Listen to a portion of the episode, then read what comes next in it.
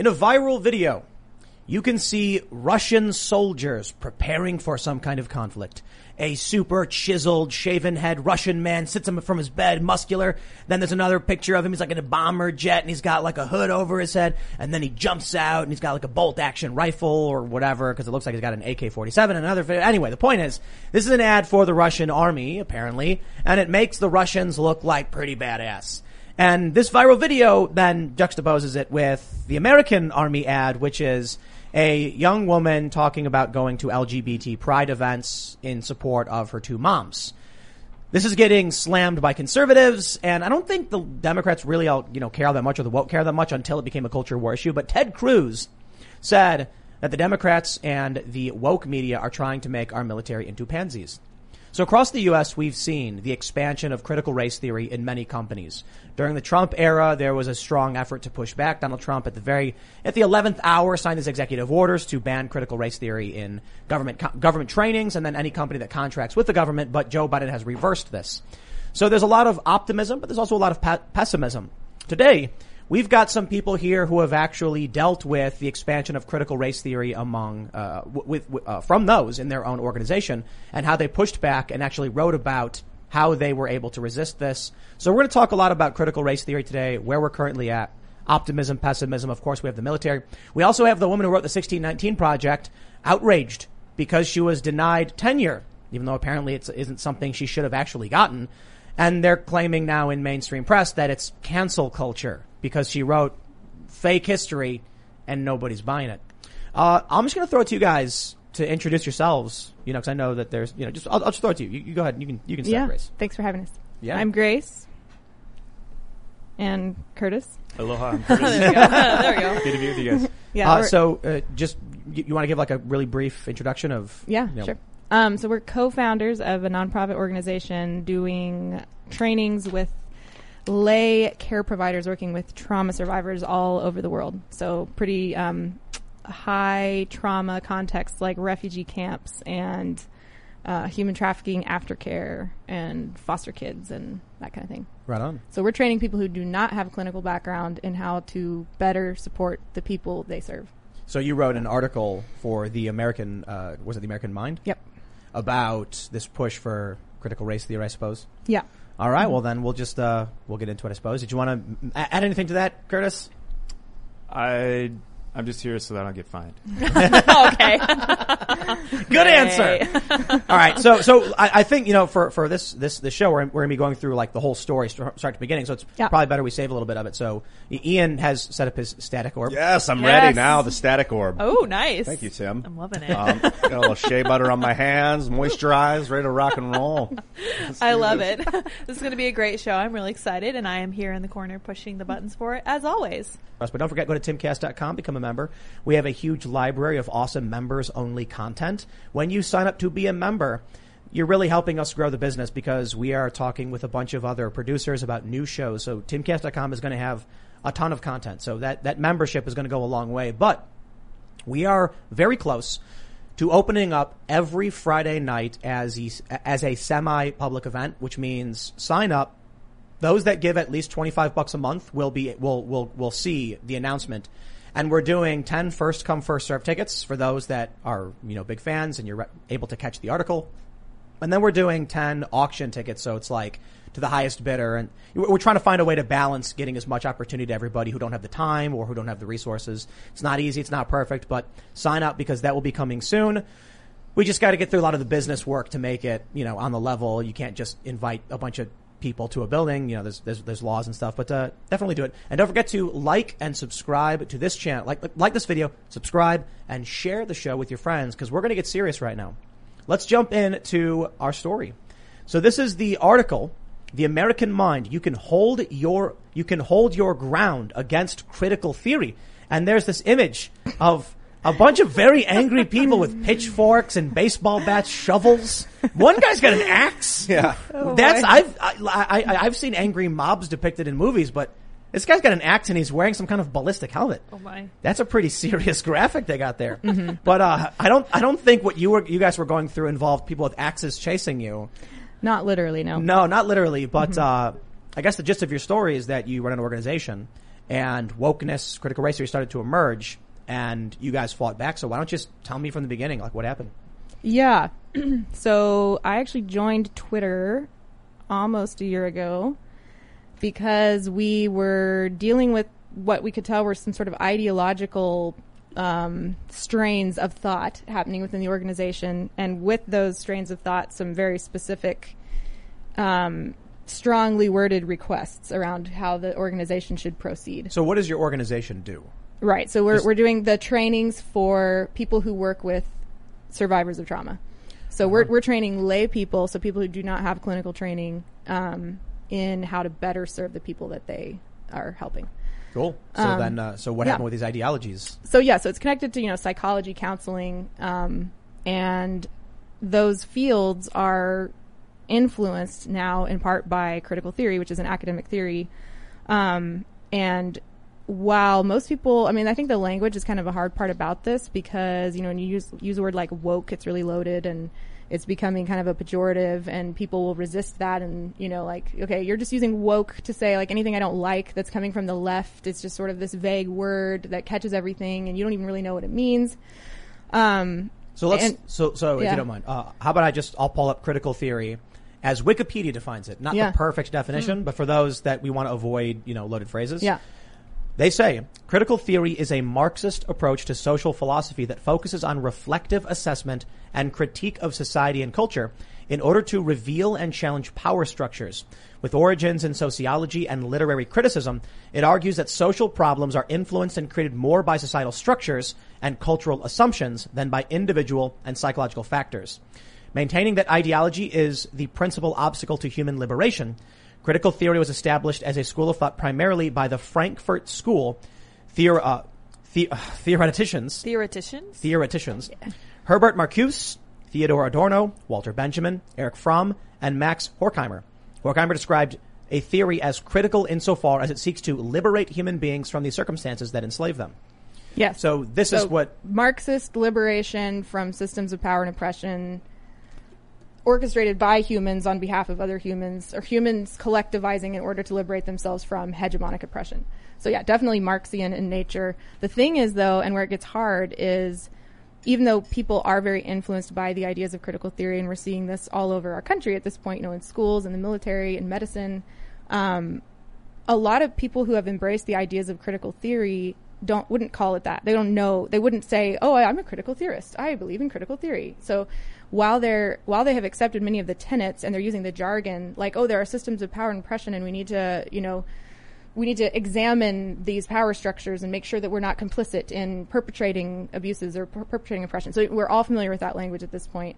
If you were to, you know, ask the average person like, oh, like where would you say your ideas are coming from? They might say something just like social justice. It's social justice. I'm doing social justice. And so it's like, that's great. I- I'm for that, you know, but they're not maybe aware of the actual roots of this thing and how it, the aims of it, you know? Um, and so they end up aligning themselves with a theory that is fundamentally, and I mean, this is why I think it's so important to speak out about it, is it's dehumanizing.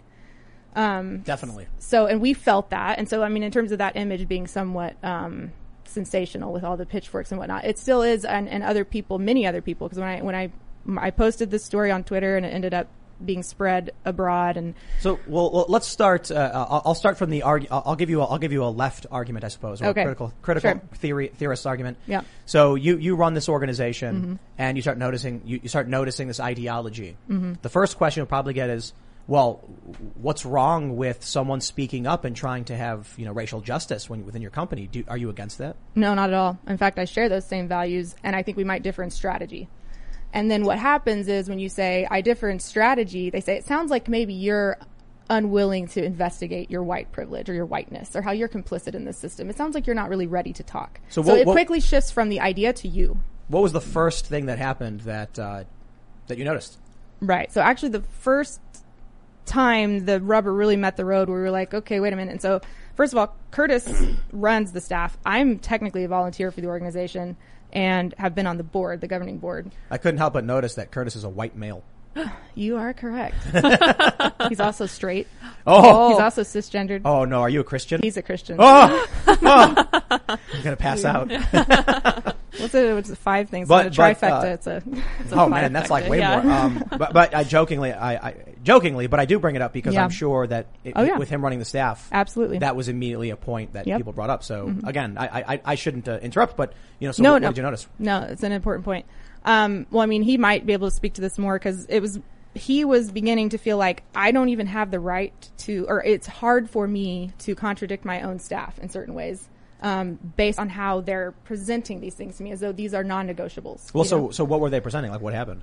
yeah, Um, I mean, so I would say that the first time that I felt like we I ever kind of even hit the pause button because I, I first of all I, I hired all these people. I love these people. They're not people that are carrying pitchforks. Exactly. Like it, I mean, when you try to have these conversations, of course you're you're being you're trying to get people's attention. So I'm glad that that we are attentive to this conversation now, and so all these people, I hired them. They did great work in so many ways for so many years. Um, we, I'm proud of what we accomplished together, and I love and care about them. And it was an honor to partner together as well as um, support them in in all the ways that I was able to. Um, and the first time that I ever felt the need to push pause um, on and, and really kind of analyze their approach to um, providing the mental health resources that our organization's mission uh, offers was when affirmative care came up and when we were trying to talk through our guidelines of really being welcoming, inclusive, and a space that, of course, the shared value uh, of everybody being able to um, have access to what we had to offer and to feel comfortable and and uh, be able to uh, receive from that time in that educational space. So it, it, that is where things began to surface was around the strategy of how to uh, welcome and include people. And so, right, and specifically around gender identity and the use of gender pronouns. So it was, Was- it, it was an issue of speech and compelled speech because at first Well, was it was this you guys introducing a policy, or was this something brought to you like wanting a new policy? No. So the the our the way our, the organization is structured is we're a training organization. So we have trainers who are contract employees who are all over the world. You know, they they're scattered different places and they lead trainings for us. And then we have a central team at headquarters that that oversees the training program. So it's those training program staff that began you know, wanting to introduce into the curriculum this idea of we should be actually teaching the people at our trainings about gender identity. And a good way to model that is to actually more than invite, I mean, at first, and they, they eventually realized their, their first approach was not the best, but their first approach was everyone needs to share a pronoun. Whether you know what that, you know, whether that's your thing or whatever, like we're gonna, we're gonna have the, the whole circle share their gender pronouns.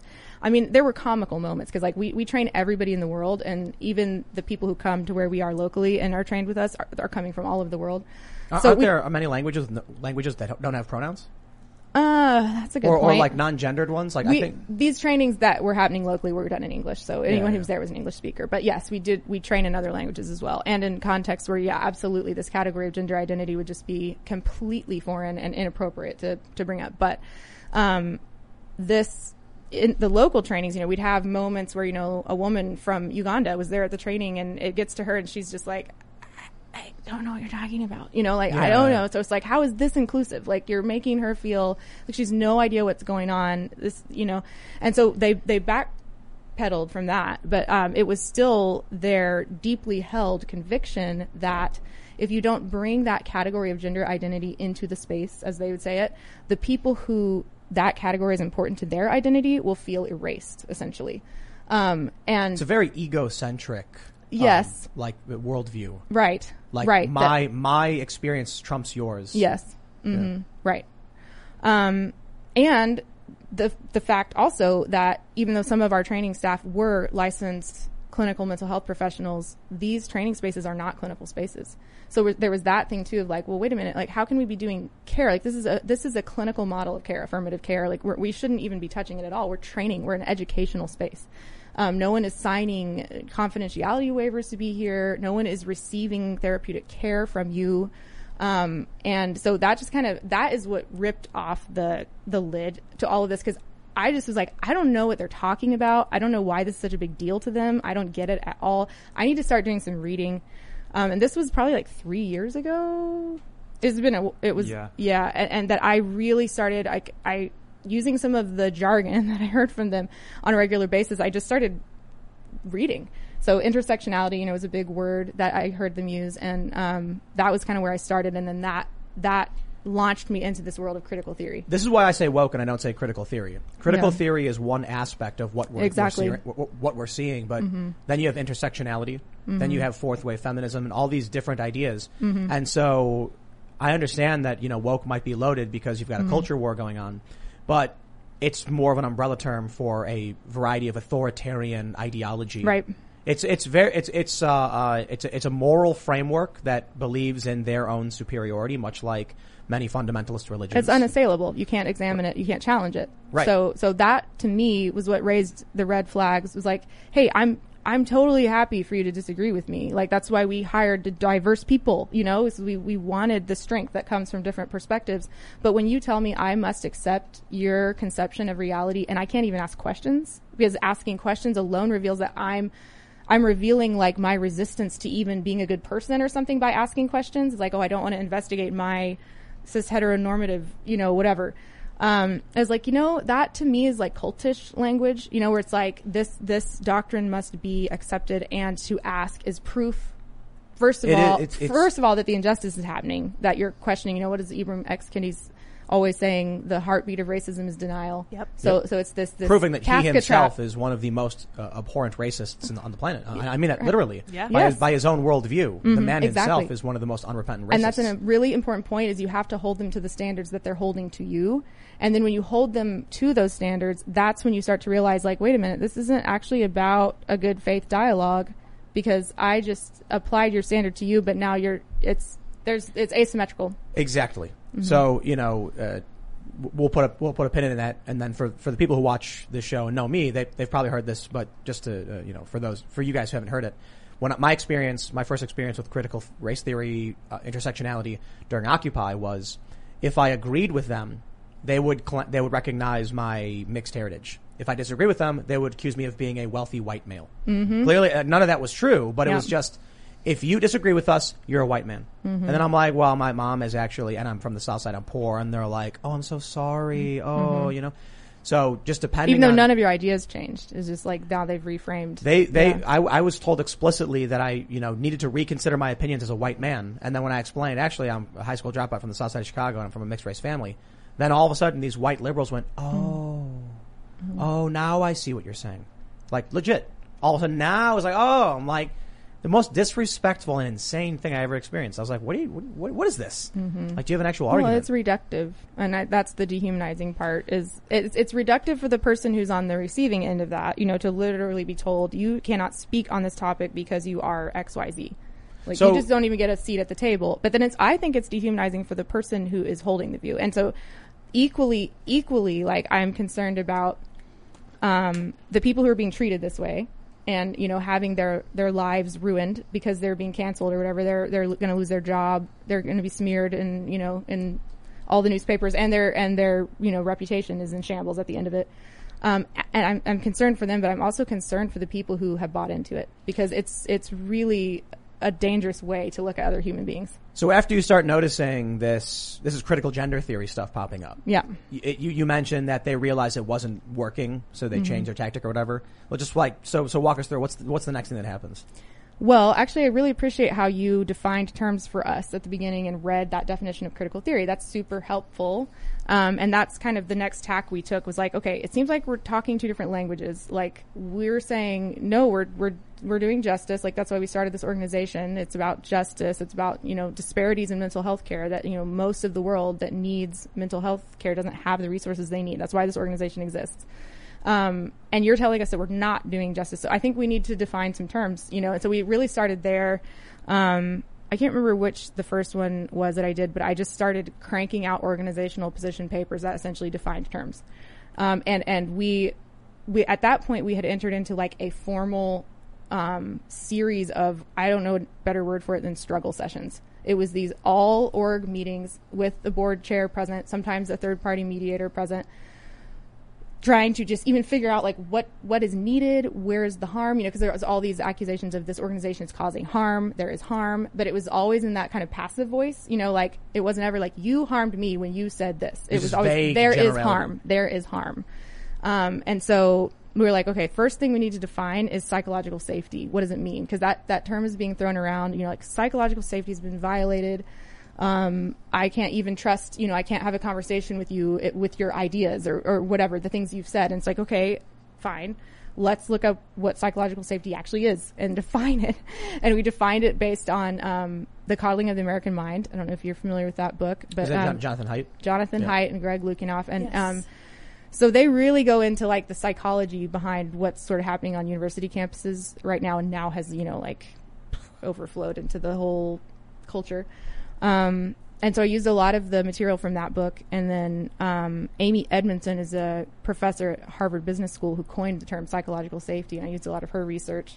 And then I used some trauma informed models of, of psychological safety, which is, you know, we do trauma work. So, um, very much all in alignment with each other. So you've got this like business school perspective. You've got these guys who wrote this book about the phenomenon in college campuses, and you've got um, these trauma informed groups that basically teach about how to be safe when you're working with trauma survivors. 'cause it's like a whole other level of safety, right? Um, and essentially, what we saw is while these people were trying, they were trying to be helpful to people who have been hurt. You know, it's like yes, there is racism. Yes, there is you know, discrimination against people with different identities. Totally agree. But what you're doing when you say, like you, like you said, this, you, if you don't speak, you know, this thing into the space, this person's going to be erased is like, you're essentially saying that person has no agency. They're the biggest wimp on the planet. That if people don't like validate them at every moment and affirm them and clap for them and, and do whatever they say, they're going to fall apart and Have- dissolve. Have you seen the DSA meetings, the viral videos? No. So this is the Democratic Socialists of America. These are a series of viral videos where it, I, I wasn't there. I can't tell you what the whole several hours looked like, but in a span of a few minutes, every time someone spoke, they offended someone. And so someone, oh, this is an old video. I've seen this. Yeah, a couple years- Yes, it was the like a year or two point of personal privilege. and the one guy says, Yes. guys, please, the chattering is giving me anxiety. And then Right. someone goes, don't say guys. And then exactly. I'm sorry. Yeah. So, So, that's an extreme version of what I mean. Right. The yeah. but Um, it's what but happens when you yeah. take all of those people and put them in the same room together. Well, yes, it's what. Yeah, exactly. When it, when your sense of self is dependent on others validating you and other others accommodating you, I think narcissism is a great word for it. Entitlement is another great word for it, and it's counterintuitive because it's like, yeah, if a person's been hurt a lot, um, there is a sense of like we need to take care and we don't want to, you know, make them feel unsafe. But also, it's like counterintuitive in that this person probably actually needs to be pushed out of their comfort zone. You know, Well, so, so, so you're having these company struggle sessions. Mm-hmm. I mean, it doesn't sound to me like they, like these people actually wanted to help anyone. It sounded like they just wanted to have power and, and bully. Uh, I wouldn't characterize them that way. They No. did. They're like the. They're definitely geared towards helping people, but again, it's the strategies versus values. Like they, they really because I think I mean you have to applaud them for living in integrity with the moral framework that they've adopted. Like they, they truly believe like this is how social justice is done, and so they're carrying it out according to that that conception of reality, that Marxian framework that you just read about, where it says this constant like so so somebody's in power and the person who's marginalized or disenfranchised, they have no say in the conversation. So all the norms are just established by discourse. There's nothing, nothing actually objective. See, that's that's the real shift. Is it's Yeah. not these these these social categories of race and biological sex and gender identity and all these things. Those are really weapons towards what is actually under assault, which is objective truth. Yes. Which is why this whole moral panic, you know, that took place over the last whatever period of time, are um, I, I kind of think of it as an epistemological panic. It's like it really, it really disoriented people in terms of how they know, how they can know whether something is helpful and true and just. And then, and then their methods of getting to how they know what they know also were under assault because science itself is under assault as, as a way to know. If you, if, if, you know, you understand their view that there is, you know, it's all about power dynamics. Mm-hmm. You know, the, the, the, the ideology, the underlying moral framework held by critical theorists and the expanding umbrella is there is no truth but power. That's, that's a core function of their belief. It's, it, it was one of the core tenets of, of fascists. Right. So they're not ultra nationalists, but they hold that authoritarian worldview, which is why It may be true that there are individuals who think they're helping by doing it. Yes. But certainly, it is. It, these are organizations and these are uh, you know corporations that are exploiting it for wealth. Yeah, absolutely.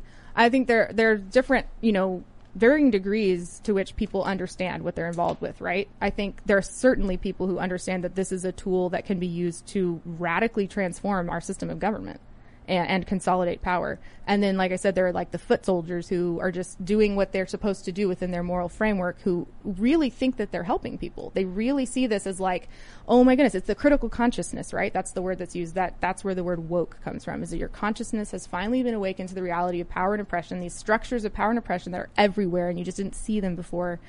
So there, it's like their mandate now. I mean, it's this conversion language, right? It's like I was blind, but now I see. And so it's like it's so I see this thing now, and these these poor white straight cis het whatever people they don't see how they're oppressing and so if i if i care about the people who are being oppressed i have to help them understand how they're part of the oppression Just like when I hear from Christians who say, "I don't want you to go to hell, so I have to tell you exactly and teach you." It's- exactly it's like if that's my moral framework i don't love you if i'm like i think you're going to hell but i don't care good luck Yeah. you know You know, some some issues I'm having with it is, as you said, Ibram X. Kennedy said that denying Kennedy. racism, or Kennedy, Kennedy, Kendi. Kendi, Kendi, Kendi. Uh, that one of the ten aspects of racism is denying racism, but questioning something is not denying something.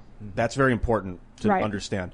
And also, questioning critical theory, for people to have an issue with that seems counterintuitive because the whole point of critical theory is to question Yes, power structures. it is. So it Well, that- itself that- should be questioned. That's why I, I don't say, you know, I, I hear, you'll, you'll hear from people like Christopher Rufo, it's critical race theory. Well, that completely excludes critical gender theory. And that just excludes everything which is underneath the umbrella of critical well theory he, he general. is focusing specifically on critical race theory. Right. that that's his mission. So yes but the the terms are really sloppy. Like you'll hear people refer broadly to critical race theory when they mean critical theory. Um, and that's part of the problem. But it's like i think that's just the the nature of when a social philosophy or a critical theory makes it into the mainstream and it really just becomes more about the phraseology the more than the philosophy. So people know the jargon and they know what you're supposed to do and what you're supposed to support and what you're not supposed to support. They don't know the philosophy behind it. I think it's another big mistake because I've seen that I'm seeing the it's it is a it is a huge failure of the anti woke to embrace critical theory as their target. Because now what we see are the the woke left saying, okay, name a critical theorist and give me the idea that you have a problem with, and then what happens is they pull up specific quotes from like Ben Shapiro where he'll read one quote and say, well, that actually, actually I, I agree with that one. The issue is that critical theory isn't as a whole the real problem we're experiencing. What we're experiencing is the fascistic ideology, there is no truth but power, mm-hmm. which in many ways is rooted in critical theorists and in mm-hmm. Frankfurt School, etc. But it's, it's, it's well beyond any particular identity group, race, Yeah. or, or, Oh, yeah. or, or gender. It is just a group of people who will claim harm in any way and exploit the system in any way. And right now they found an attack vector. We as a society don't like racism. We don't like bigotry. We don't like discrimination. They attack that by saying, you're being racist. When you try and then ask them what that means, they'll give you a different definition each time. Mm-hmm. Because it's not critical race theory. Mm-hmm. It is just an authoritarian, authoritarian fascistic tactic towards Right. gaining power. Yeah, and it's incoherent and it's a double standard, but they are acting according to the theory which says everything is socially constructed. So you can continue to reinterpret. It's reinterpretations of reinterpretations of reinterpretations because there's nothing ultimately real. It's postmodernism. It's postmodern. Yes. It's postmodern philosophy put into like a management theory for how to keep people in line. It, it seems to me like it's it's what happens when you have no moral framework. I suppose there is one. There is no truth but power. I think one one of the things I've often talked about is the difference between the two factions in the culture war. There's a lot of different definitions you'll get. People will say libertarian versus authoritarian, globalist versus nationalist, left versus right, whatever. I think one uh, uh, core separation may be Judeo-Christian moral framework versus absence of moral framework, just power dynamics. And so uh, the example I give is Bill Maher, for instance, often talks about how you don't need religion to be moral. However, he believes in many classically liberal principles which are founded in Judeo-Christian uh, moral framework. For instance, the example I often give, you know, ad nauseum to the audience who knows this already is uh, um, the Fifth Amendment. a right to a speedy trial, innocent until proven guilty, the right to ma- remain silent. The core of uh, innocent until proven guilty is Blackstone's formulation, which was inspired by the story of Sodom and Gomorrah, literally out of the Bible. So mm-hmm. you take away these moral frameworks. Bill Maher, who was raised in a Judeo-Christian society, who understood these things, but without the religion, doesn't understand how that framework change it, uh, how, how that how that you know f- forms society and what that means in terms of justice. Mm-hmm. You now have an entirely new, purely secular religion, or mm-hmm. whatever you want to call it, non-theistic religion, with no core moral framework other than the writings of critical theory and a bunch of other. I mean, there's there's other non-critical theorists who are included in their in, in their citations often, and the ideas they have is just get power by any means necessary. Mm-hmm. Period. Yeah. And I think it's a great point talking about the framework that's being replaced because I've also heard as, you know, everyone's trying to figure out what do we do about this woke movement? What do we do? Um, is just sort of like just get rid of it. And I'm like, that's not enough. You you need you need a positive moral vision to replace the moral vision that has become embraced by many people because I, I do agree that it has religious connotations. It's a way of, of understanding yourself in relationship to the world and then acting out of what you believe in a morally inte- integrated way. And that, that's the definition of religion. And so it's like, okay, so you can just say, let's just get rid of, of all these, you know, critical social justice people and the woke movement and that, that'll be good. It's like, no, because there, there's clearly like a hunger here for something Power. power yes I but mean- but belonging Yeah. and having having a moral purpose Yes. that you can attach to clear aims so like that kind of teleological argument that is like there's something that we're aiming for that society is aiming for that each human being is made for um, and so all of that is is is providing people with meaning and you see like very religious kind of activity coming out of this you know ritual and confession and conversion kind of i mean so it's like you can't just replace that with nothing So let's let's let's we'll, we'll- we'll go back to uh, your company. So you were having these struggle sessions. You decided to define these definitions. Uh, what happened next? It is Ryan here, and I have a question for you. What do you do when you win? Like, are you a fist pumper? A woohooer, a hand clapper, a high fiver. I kind of like the high five, but if you want to hone in on those winning moves, check out Chumba Casino. At ChumbaCasino.com, choose from hundreds of social casino style games for your chance to redeem serious cash prizes. There are new game releases weekly, plus free daily bonuses. So don't wait. Start having the most fun ever at ChumbaCasino.com. No purchase necessary. Group. Void were prohibited by law. See terms and conditions. 18 plus. do you want to share anything I'm enjoying Someone, I- someone, someone, conversation from a breakthrough flew through the curtis window. was the or- happy the happy philosopher over there um Not- did you I can well anything? I can step in just to say again that I, I want to again dialogue. I appreciate being here with you guys because having rich dialogue where there's no victim villain narratives where you're honestly seeking the truth because we're on the same team, the human team. Um, I'd love to just point out in as we describe this, just again that I love these people. They're intelligent. They are caring. They're living consistently with their convictions, and that's exactly how I want people to live. And so the process for us went from when we started, when we had to push pause and say, "Hey, okay, you know, in terms of gender pronouns, like." can't we find a way in which everybody can not have have to violate their conscience and be able to be here together? Um, and the guidelines and the way in which we handle that would allow everybody to show up and learn and take advantage of that. So, um, so in terms of, of when we did hit pause and then entering into those sessions, I mean that we, we were trying to define terms. We were trying to not just miss each other, um, same words, different dictionary, um, defining words, and then also we started to define the process, and we look for tools. So um, one tool that's great, which actually we, haven't had a chance to uh, to properly embrace you guys in the Aloha spirit and give you some some swag from uh, our organization. But I tucked a book in there that was really helpful for us. Um, our board chair, who actually does professional conflict mediation, um, he suggested a book called uh, Crucial Conversations. And so defining uh, what is dialogue, um, how do we actually uh, have conversations together where you're you can be communicating the same definitions of terms and you can hear each other and um, and and actually it's kind of fun because uh, they use the term that what you're doing in good dialogue is that you are filling the pool of uh, co- the, the common understanding. You want a deep pool of, of being informed. So you're trying to make it a place where some people aren't just being a fire hydrant and just like overrunning the conversation, and then other people are like shut off and not contributing to it. You want everybody to relax and be able to contribute so that you've got a deep shared pool of meaning um, for you then to make informed decisions around. So, so that's where we were trying to go to was just Yeah, we basically said we need to do it. We need to do this. The com- the communication hasn't been healthy because there are these narratives forming that like we're these oppressive people or somebody is oppressing and causing harm, and there hasn't ever actually been a, a concrete accusation of harm. So that's not psychologically safe because Right. then the person who's being accused is like, oh, how do I rectify it? I don't know what I did, and you're, there's nothing concrete.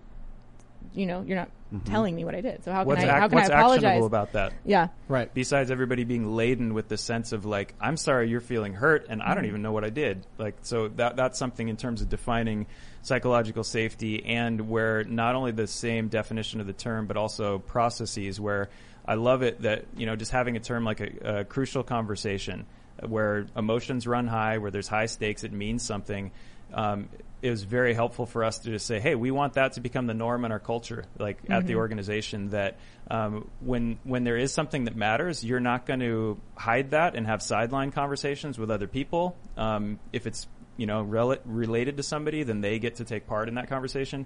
Um, and then it also set up a, a process, a framework by which um, you knew that if somebody approached you and said that I, I need to have a crucial conversation, there's you know that I think in the Chinese character for um, crisis is its danger and opportunity, and I think that applies in terms of these crucial conversations where it's like there's danger that something is at issue here, but there's an opportunity to deal with it, as opposed to um, what was happening was there was a lot of conflict that was never brought to the surface, and then that wasn't able to be dealt with in a healthy way. So, um, so those sessions were about us trying to I, adopt tools that will allow us to have this conversation properly. Um, and we did continue to dialogue things. You know, people didn't leave immediately. We we got a chance to actually hear from everybody and fill that shared pool. And then what I think brings us back to this conversation about critical theory and whatever we want to call what's going on right now, um, that is that people started to leave the dialogue. And, and that was the question in terms of if it wasn't you, you wore them out. They couldn't handle it. They weren't gaining ground, and they're like, "I'm out of here." to some degree, but but it was. I mean, yeah, the experience that I had that was just you know disappointing was that I, in sticking to principles, I, until you can point out something that we actually concretely can change, um, then to me we haven't done the work together. Um, and there were So they, they, they never said, "Here's what I want you to do." no, they did. you go yeah. ahead. Um, no, there were there were a lot of different points where you know open letters were written, for instance, with demands in them. Like, so Um, what were some of the demands? Um, just all the stuff that you're hearing at all the companies. Like we need to we need to be more aware of diversity. Maybe we need some outside training. We need to be aware of other perspectives. We need to, um, we need you know certain kinds of diversity on the governing board. This, that, and the other. And so it's like all of these things are great. Like we we can you know none of this is something we're opposed to, but is the manner in which you're approaching us is completely unprofessional and inappropriate. That you would you would go and like write this letter and then like present it at a board meeting, like kind of Yeah. guerrilla warfare style or something. It's just like this is not. But uh, so this is this is why I I, I I think, you know, it's clearly bad faith, mm-hmm. in, in my opinion, from what I'm hearing, especially, and it was a, an attempt to subvert and steal power. And so the, the tactics they use are meant to maximize damage to you while minimizing risk to themselves. The, the, the general idea is they can cause you more harm by publicly just slapping you in the face without warning, putting you on the spot where you're forced to say, "Oh, you, we're okay, we'll do it." Whereas if they they go to you in private or with an email, then you can easily push back with minimum risk to yourself.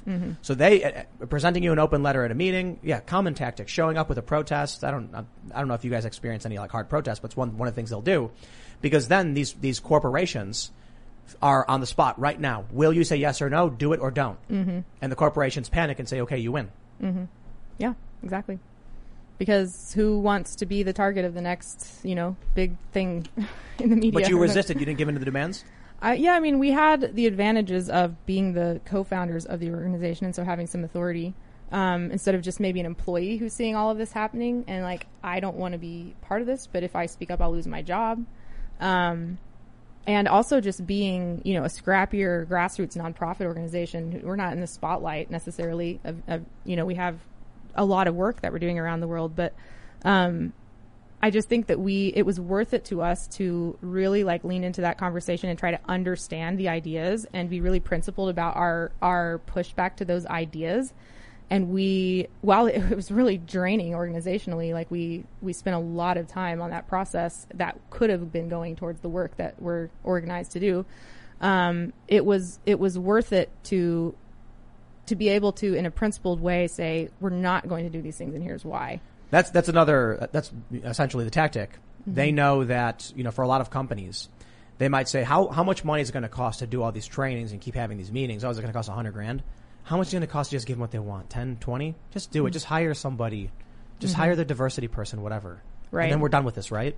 But that's a mistake. Short-sighted. Because then you're never done with it. And the long term effect is that now you live under it. Yes, yeah. The appeasing strategy And- doesn't work. And for me, it's again, I love these people, and over a number of years, I, I don't think, even in talking with them when we started to identify some of the language, and we've asked them explicitly, do you, like, it seems like you might be adhering to some of these philosophies. Is that the case?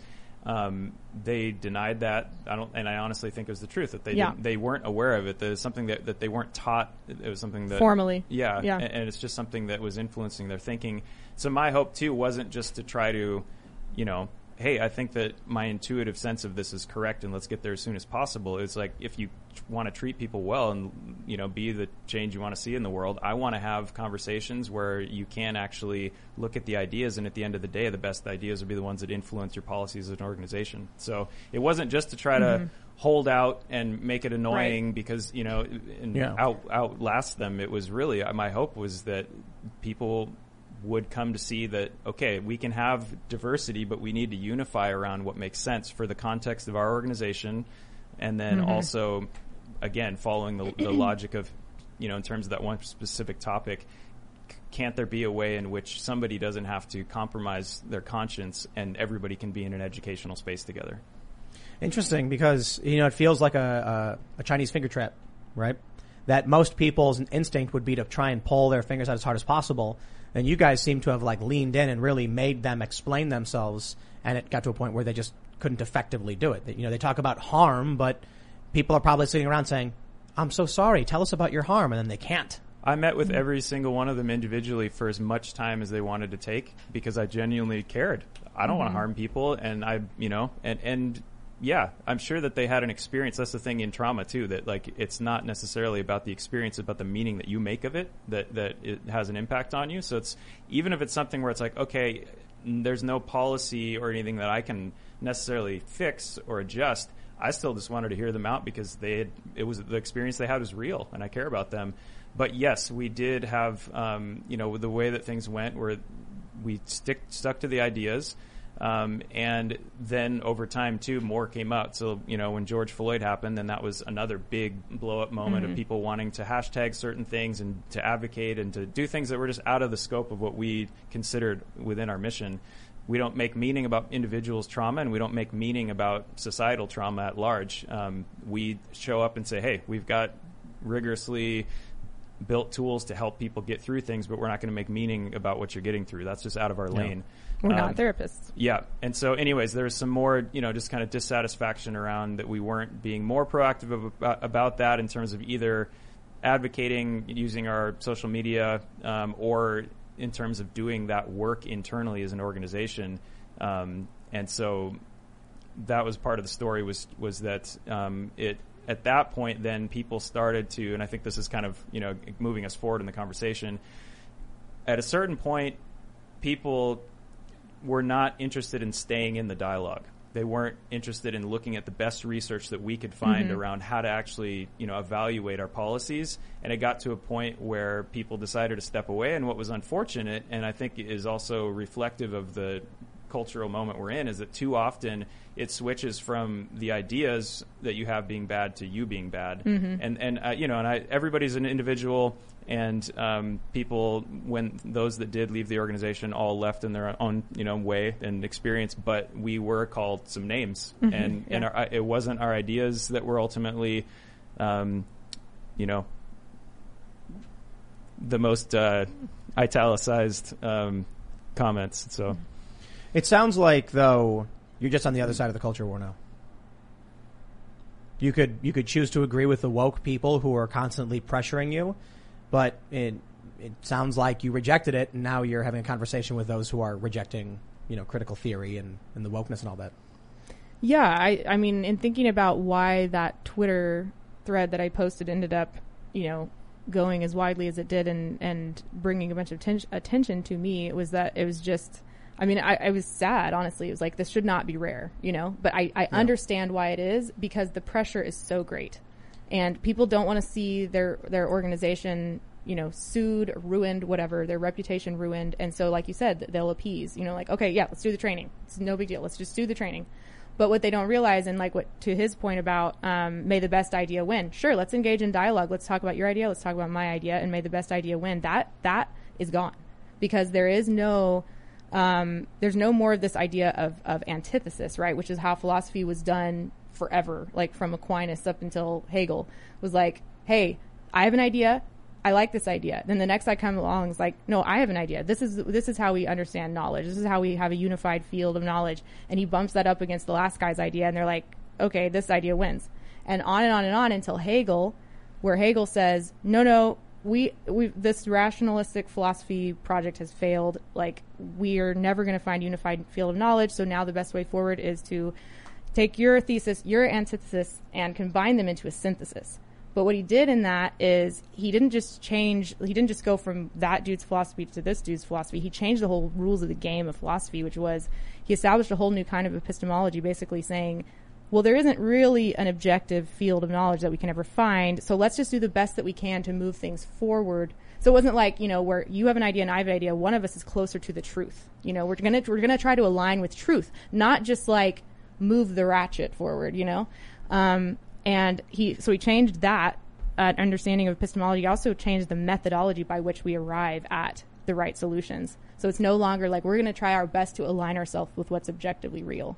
I had a conversation a long time ago with someone during the Occupy Wall Street era who is a far left, Antifa, ultra woke.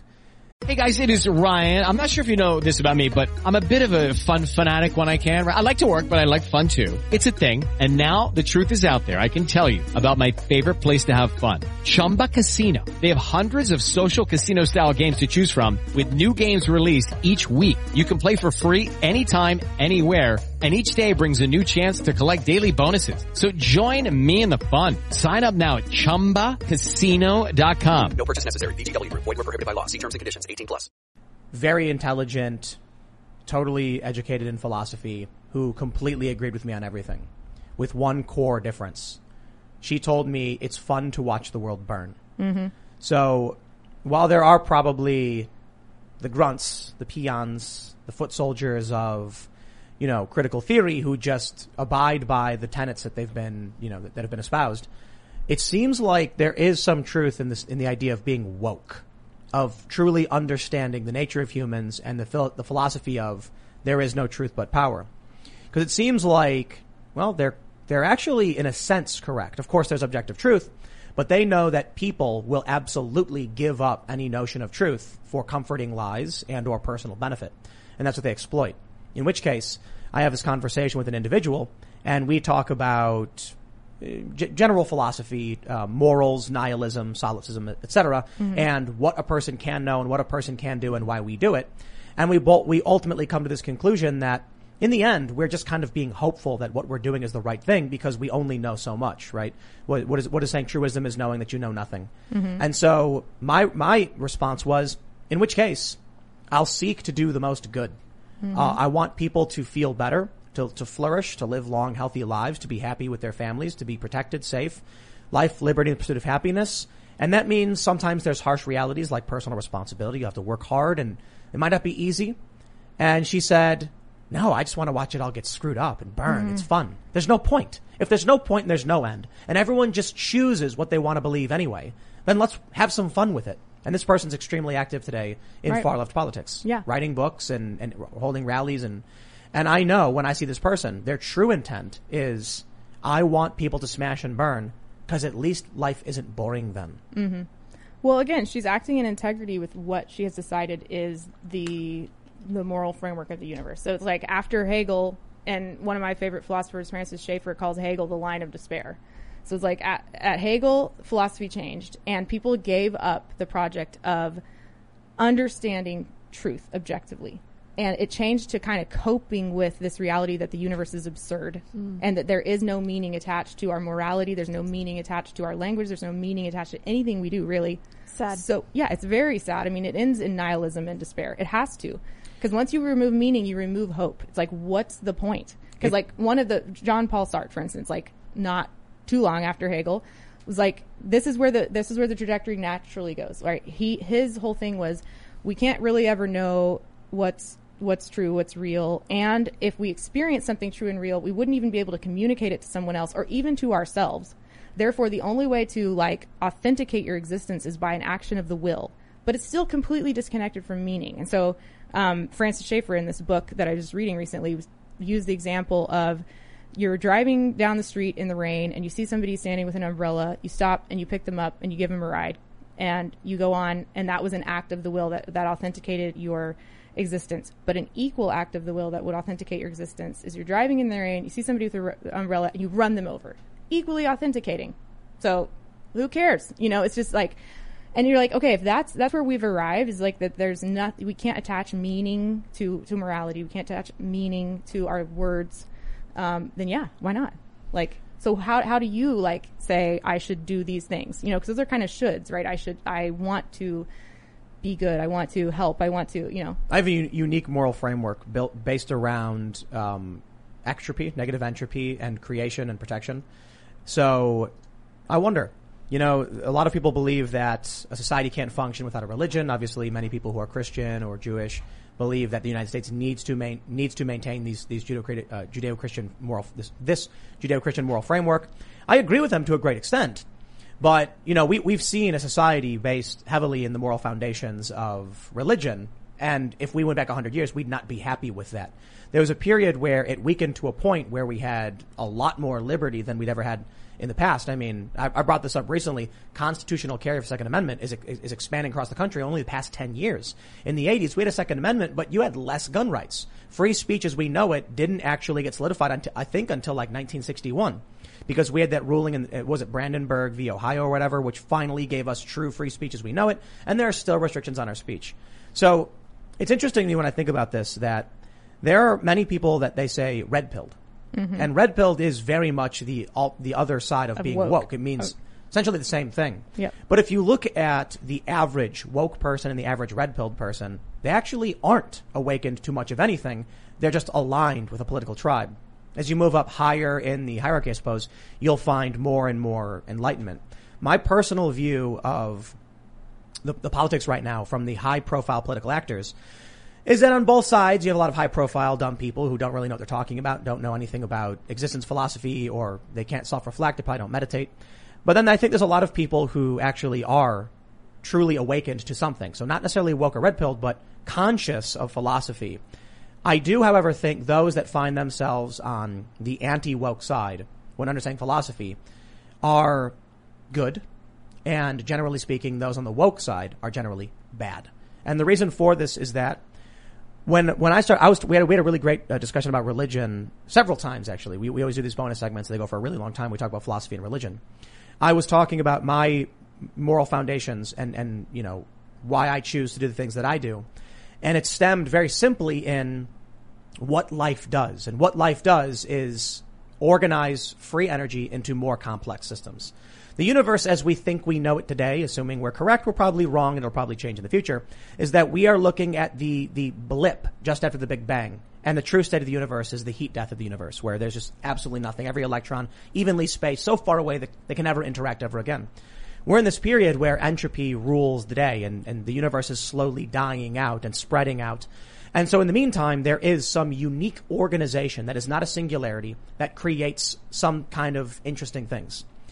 Free energy organizes itself into molecules, uh, elements, eventually single-celled life forms. Well, actually first self-replicating proteins, then single-celled life forms, then multicellular life forms. Then multicellular life forms grow to a point where they start interacting with each other, creating ecosystems. The one thing that we can truly see life do is organize, create, or I shouldn't say create in the, in the, in the physical sense. They're not making things, they're organizing and giving structure to things. The woke are the opposite. They're deconstructivists. They want to take ideas and rip them apart. They want to smash windows. They want to go into organizations and break them apart. I want to build things and make them better. Get rid of the parts that are vestigial or broken and slowly improve upon society to the point where maybe we'll have a Star Trek like future where we, we're in a spaceship and we can travel the stars and have replicators and people are much more happy and continue the process of organizing the universe as it were. Mm-hmm. Woke tends to be a disorganizational and chaotic force. That is a force of entropy. Of course, a law of the universe and the dominant one, which is a bit, a bit, uh, it is a bit, oh, now YouTube's going to claim I swore. It is a bit, uh, depressing. But when I look at that conversation I had with that uh, woke activist who understood much of these ideas, they chose to be chaos and destruction. I chose to be creation and order. I view creation and order as good for very simple reasons. Like I mentioned, we see life do this, but also, who wants to die? Now, some people do for some reason, like their body is breaking down, the organization of their form no longer functions, and they're in pain or they're suffering or something is wrong. But most people, and almost all life, one of the core aspects of life is the desire and the will to fight to live. Mm-hmm. So when I see a chaotic, destructive force breaking things, I see that as inherently bad because mm-hmm. it defies the function of what life does. Right. Not necessarily a, uh, not at all, I think, a, a Christian framework, any capacity, but certainly much more in alignment with, with the structure of order, creation, and protection. Sometimes you need destruction because too much creation can lead to cancer, too many cells producing, so you need cells to apoptosis and destroy themselves. Sometimes you need like neutral, not, not creation or destruction, but a balance where the cell is just in, in, not stagnation, but in, in synthesis or in, so there is like a neutral aspect to, to, to reality I think that we're, we're missing. I think it's by design too. You could you could theoretically argue that uh, the critical theorists, the woke, are actually an extremely harsh version of order, where I recognize sometimes destruction is, is, is necessary if it serves the greater you know the greater creation. Unfortunately, it is as we believe it now. In order for there to be negative entropy, there has to be greater entropy created along along the way. However, if you look at the woke and you look at authoritarianism, eventually they are so rigid. It's like creating a giant tower that goes up in a straight vertical line. It collapses. So in the short term, you may say, if the woke had their way, they would create a rigid power structure which is very orderly. Those who take the power are in charge, and they can control systems that way. Obviously, the communists in, in the Soviet Union had structure, they had order, but it was so rigid and it was so straight up that eventually you knock out one, one, you know, one block and the whole thing falls down. So you need a robust structure. Ultimately, I view woke, left, communist, socialist, etc. in the long term as a destructive path. It's like watching someone build a bridge to nowhere where eventually it just crumbles and falls to the ground and it's destruction. And Right. they're actively fighting against us who are trying to build, improve, and So they're creating a system that's susceptible to destruction because it's brittle from its uh, extension. but it does destroy. It, as a result, they- it's like a falling bridge will destroy that which it lands upon. Sure. They also are actively stripping organizations and structures to build their broken system, which is why I view it more like an, uh, what's the right way to put it? There, there are people who are taking resources and building something nonsensical that will eventually destroy the system. Parasitic. Whatever. Call it what you want. I, Well- I think that Jordan Peterson has definitely spoken to this because he talks about the negative ramifications of having too much order and the negative ramifications of having too much chaos. So when you get to the level of authoritarianism, you have too much order. Mm-hmm. But when you get to the level of postmodernism, when you can't even agree on the definition of the word that you're using to discuss these ideas, that is too much chaos. So as far as I'm concerned, what fire? Yeah, it's fire. Oh, how's that? It's fire. It's consuming resources and converting Oh, okay, them into, okay. So not parasitic. It's like burning. Okay, but yeah. So it, like these ideas are so disorganized and unstructured. This is the negative manific- manifestation of chaos Mm-hmm. and the negative manifestation of order in both wrapped into this nice little package of wokeness, this critical theory, and I'm not sure what their end goal is here, but I think. Hear me out about this theory. Let me let me what you think. I think that religion and God w- worked for a long time, but now it's to the point where it doesn't make sense to a lot of people. It's hard to measure. We can't really measure it. So people are looking for a, a unifying theory. I think collective consciousness is real, but we don't have the tools to measure it yet by design because we're still in the age of combustion. So these people that have kept us on copper and oil have inadvertently disallowed us to measure like femtosecond vibrations of plasma fields. So we can't see our magnetic fields interacting. We don't have the tools to measure it How do, you, yet. how do you know about that? Um, well, if you Someone study like some research. yeah, you can study like vibrations of, of surface plasmon and you can see light interacting with plasma Nope. and like that seems like consciousness. No one's stopping you.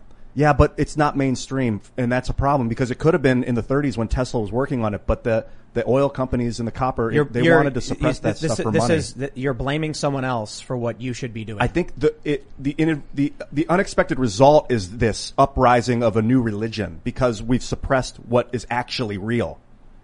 I, I disagree. Um, I don't know what's actually real other than what we think we know as humans. I love this, this story about what humans used to think the brain was made of based on the current science at the time, like steam pressure. Now we believe brains are more like computers because we've invented computers. Maybe we're getting closer. Maybe we're not. Maybe eventually we'll think it's magnetic plasma or something. But what, what we're, we're seeing the rise of a religion because they were raised without that religion. They were raised without that moral framework and they're actively being converted. I look at, you know, I think maybe a really good way to explain it is a, is a, is a, a prion disease or prion, however you pronounce it. Are you familiar mm-hmm. with what that is? Mm-hmm. Prion, yeah. Yeah, prion disease. So basically, we have a structure of self-replicating proteins that is our system. And woke are malformed proteins that when they come into contact with healthy proteins, malform them. These proteins can't work in the body and eventually lead to the body's dis- death and destruction. So uh, I I think what was it? Mad cow disease was that a, a, a brain Yeah. disease? Yep.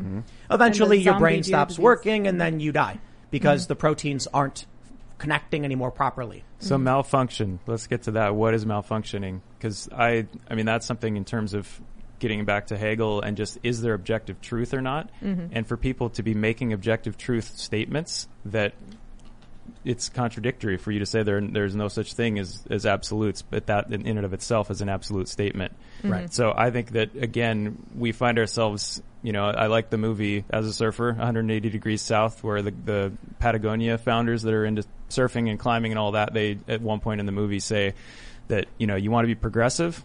Well, at some point, if you're going in the wrong way, it's progressive to turn around and go 180 degrees the other direction. Mm-hmm. And I think in terms of our ability as a civilization, I like how Os Guinness calls we're living in a cut flower society where we're enjoying so much of the fruits of Western civilization and a lot of ideas that come from Athens, that come from Greece. People for thousands of years have been developing ways to reason, you know, empiricism, mm-hmm. the scientific method.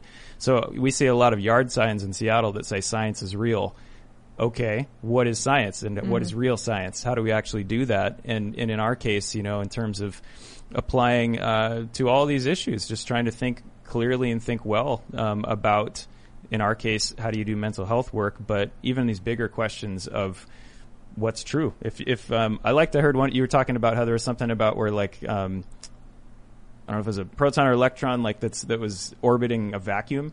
Um, yeah, yeah, yeah. So it was uh, uh it, it, it was uh, trapped in uh, in a circuit with no nucleus, and it exhibited the chemical properties of what it normally would with a single electron in orbit.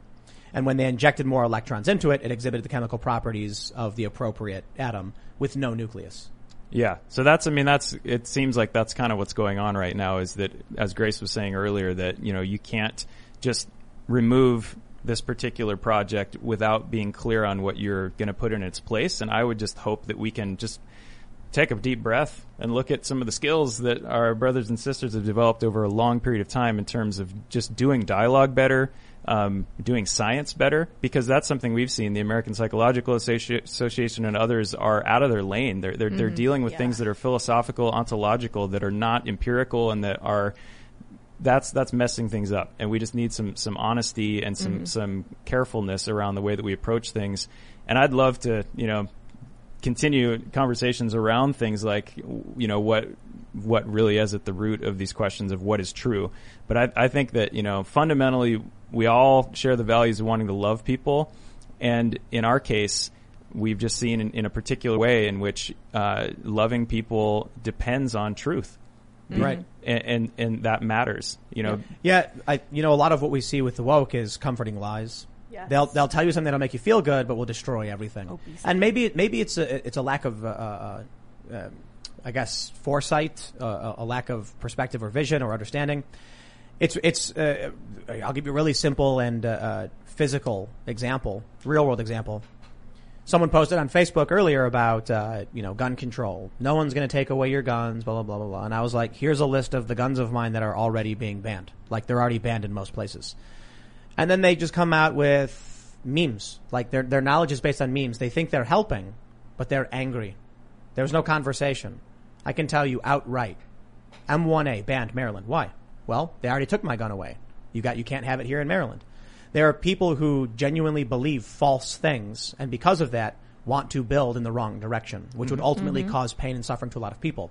But when you're arrogant and you just I guess egotistical, maybe a, a lack of true philosophical understanding, you're willing to burn down the entire system for the sake of claiming you are right. It's a, it's a problem humans have, I suppose. I, I think um, a lot of critical theorists disagree with the scientific method, have issues with it, and something about that that's interesting. They call it the scientific method, but it's just one aspect of science. It's you could call it the Florbo method, you could call it like dark method or whatever. It's it's an, a method of measuring something over and over and over again to make sure that it continues to happen, and then you can say, okay, fine, that is real. And if you if if it doesn't happen over and over again, then you say it's not real. But a problem with reality is sometimes things happen and they don't happen over and over again because they're happening for reasons we don't understand or can't measure. Mm-hmm. And so the scientific method is flawed.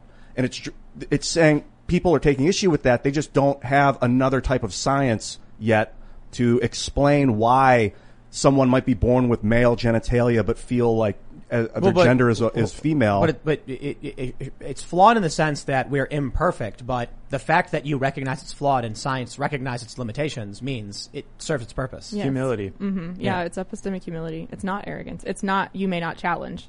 It's like please keep challenging. It's quite simple. It's um uh what's what's the saying? Those who are uh, uh who are smart are so full of doubt.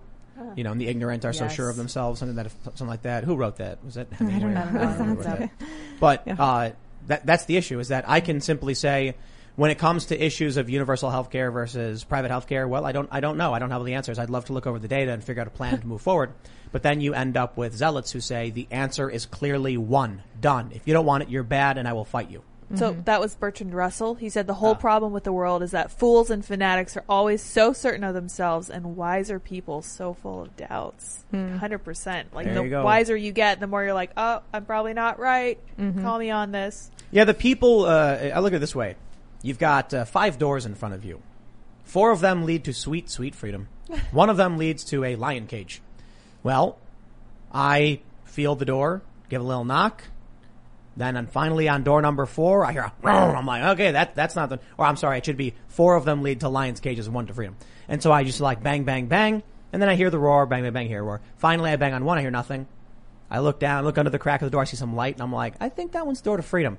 I don't know for sure, but let's take a peek. I open it, I see sunlight, I say, all right, it's my best guess. Makes sense. I cl- gathered evidence, and I moved quickly, and then I bring the people behind me with me to freedom. But too many people are like, I don't care, door number one. you know, my, my politician said door number one is the right door, and then they open it and the lion jumps out. Then they claim, it's your fault, it's, it's, see, the system is broken, there's lions in this room. Well, well you, you let the lion in. Mm-hmm. So, I think where we're getting to though is so rationalism has clearly failed. You know, like we can't we can't just with our brains and which our with our senses completely comprehend reality. And then I, I think empiricism also has its limits, right? Because empiricism can only still observe what exists in the natural realm. And then we have all this other knowledge that is true, that is a part of us, like the transcendent. Like, why do we love what is beautiful? Why do we want what is good? Why do we seek the truth? And all, and like, science doesn't talk about that.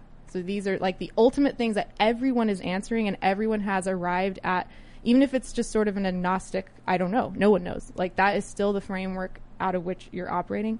And so what I see happening also with this critical social justice movement is that they've actually arrived at a transcendent version of science.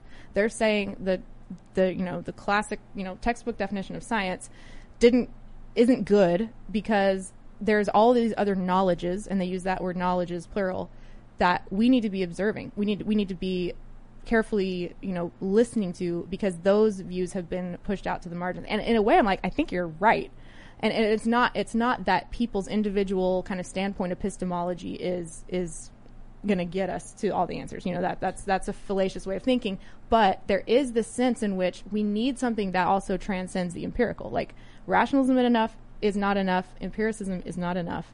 There's more knowledge that is so true to reality and to our understanding of ourself in reality that The- science doesn't touch. This is why I say I, I don't think that the, the left, the woke, are acting in any sense of good faith.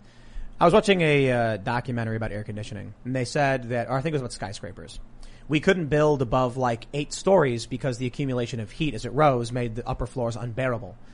Until we invented uh, uh, window unit air conditioners. Then we put them in the windows and we could filter the heat out of the building and keep the building cool. Then we could start building higher and higher and higher. And then they mentioned that there were actually ancient tribes that already understood the principle of pulling heat from the bottom and pushing it out the sides so that the upper levels of their structures could be warmer or they could remove the heat from the building to keep the house, keep their huts cooler. And uh, these, these tribes learned how to do it by watching ants. There are ant hills in, I, I think it's in Africa somewhere, where they grow these big towers that pull heat out of the, the, the uh, ant colony and then funnel them out in different directions. Understanding that principle by watching nature, these ancient tribes were able to build and utilize it to keep their, their, you know, houses cool. And we, as, you know, Eurocentric settlers in the United States, didn't understand that technology. So now we're actually building skyscrapers that follow more of these principles because it's very, very energy effective and allows us to build without needing massive amounts of air conditioning. You still got to pump water and air up and stuff like that. So I see that and I say that's true. There, it's very obvious that if we paid, paid more attention to other cultures' developments, that's why the actual diversity, in the true sense, is good. This is diversity of worldview. That's not what we're getting from the diversity, inclusivity, and equity crowd. Yep. They're looking for homogeneity. They want mm-hmm. everyone to conform to one way of thinking, mm-hmm. which is anti-objective. Mm-hmm. No, no, we're looking for objective truth.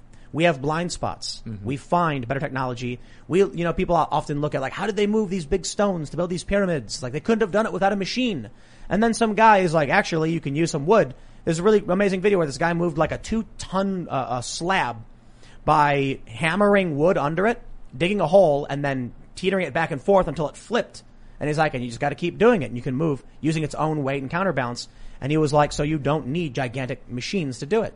There's also another video of like, how did the, how did they split these rocks so perfectly? And then a guy just like t- takes a, a, an axe and he hits it along the edge, and then the rock just splits. It's like mm-hmm. there are te- techniques that we might not know about. Or how about was didn't in like ancient Greece or Rome have like cement that could dry underwater? Yeah. Mm-hmm. And we're Yeah. still like, man, how did they Yeah, do they that? did. So, mm-hmm. but we understand that. Mm. So what happens is they exploit that to the, to the, to the layman. They hear this idea. Did you know that these ancient tribes already knew how to do this? Man, if only the white man paid attention. And from that they go, yeah, why, why don't we do that?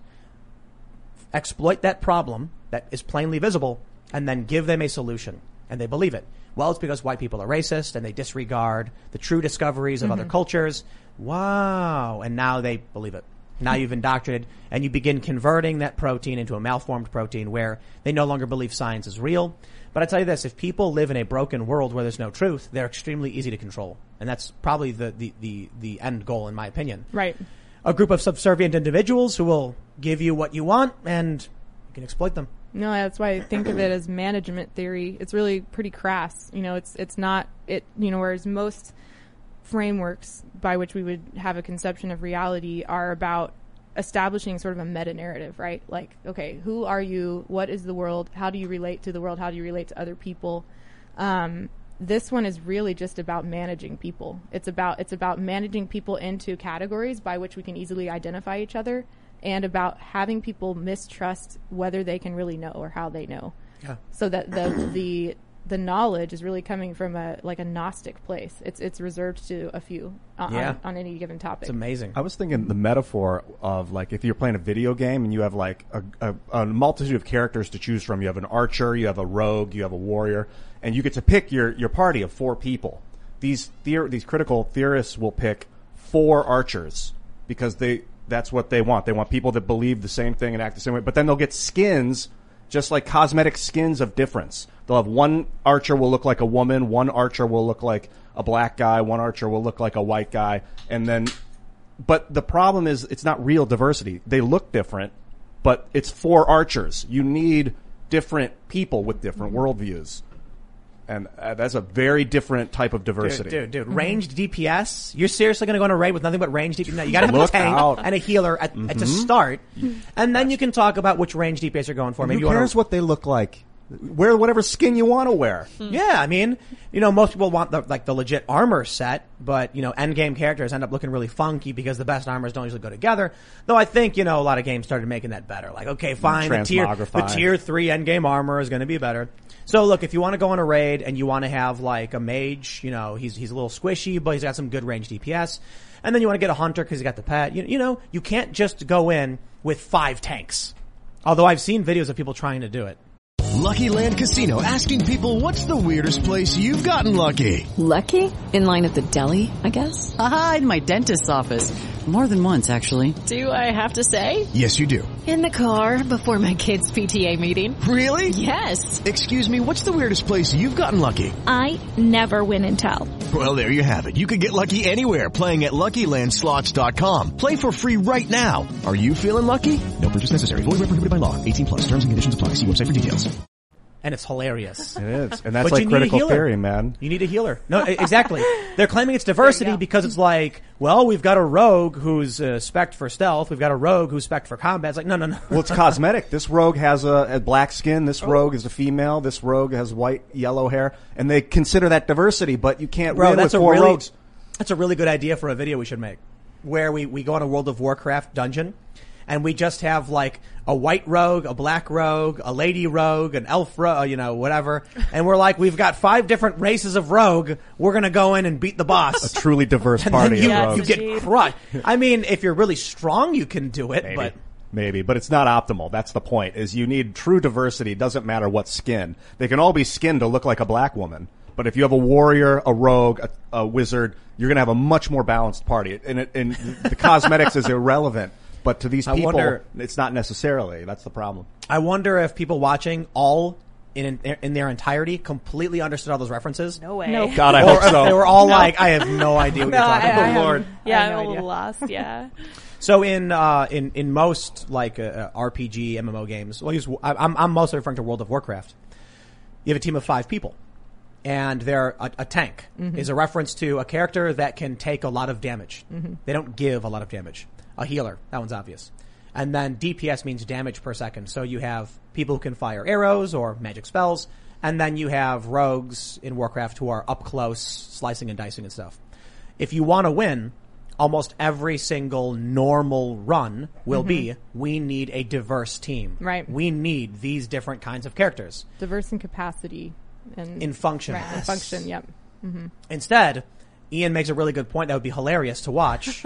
like five priests trying to, you know, win a dungeon and it's like, well, like peace, priests can do damage if they're mm-hmm. spec shadow, but you're not gonna have it like it's not gonna work all that well. Like the, the, it's interesting. The games are designed this way to require Huh. diversity of player function. Interesting. Mm-hmm. Yeah. Mm-hmm.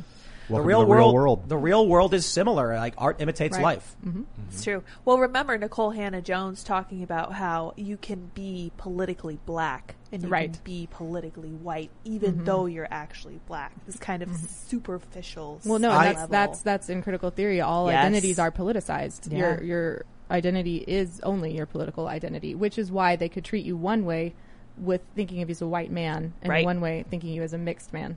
I do have to counter that, that, that, that point though, Ian. Ah, yes. World of Warcraft has racial abilities. Tell me more. Yo, you're right. Different races have different abilities. So, uh, Void Elf, they can teleport.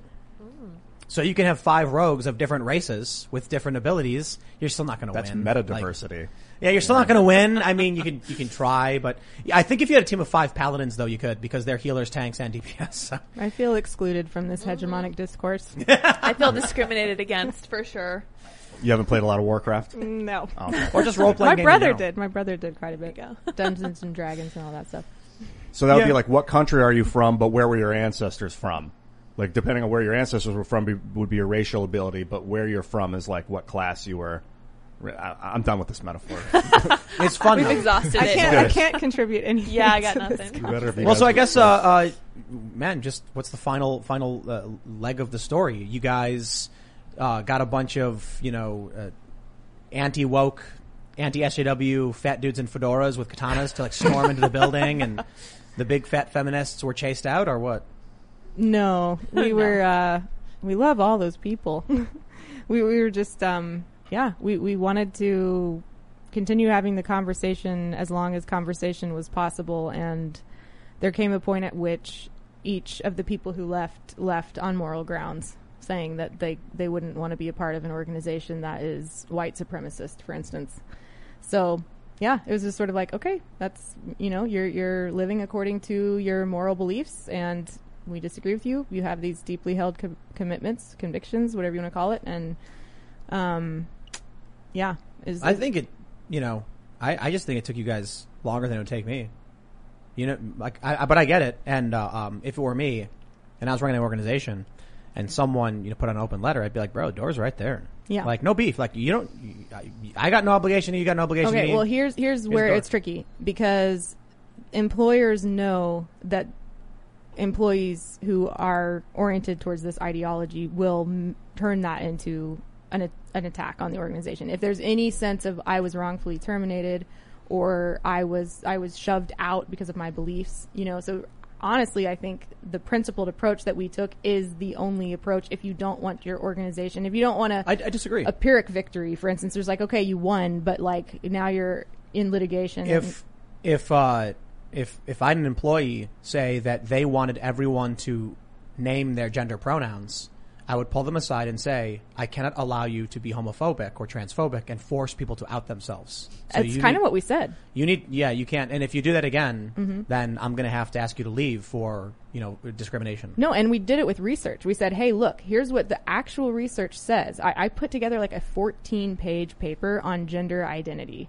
And, and it was all the research like cited throughout the paper, like actual peer reviewed, you know, controlled, real research.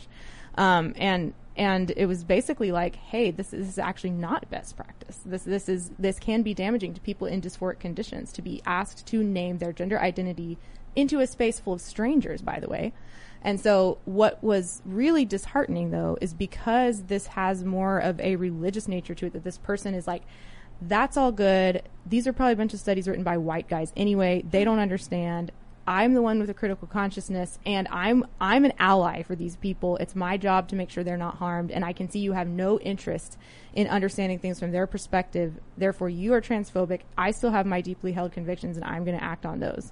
And so it's, at that point you're like we're really at an impasse, you know? Yeah. Um, but that's what This that's is- what happens when you when you erode the foundations of how do we arrive at what is true. Normally, we've had our scientific method, right? It's like I'm showing you all the studies, I'm showing you what they say. This is the best research we have to date, and like that is irrelevant. This is the, the pitfall of true liberalism.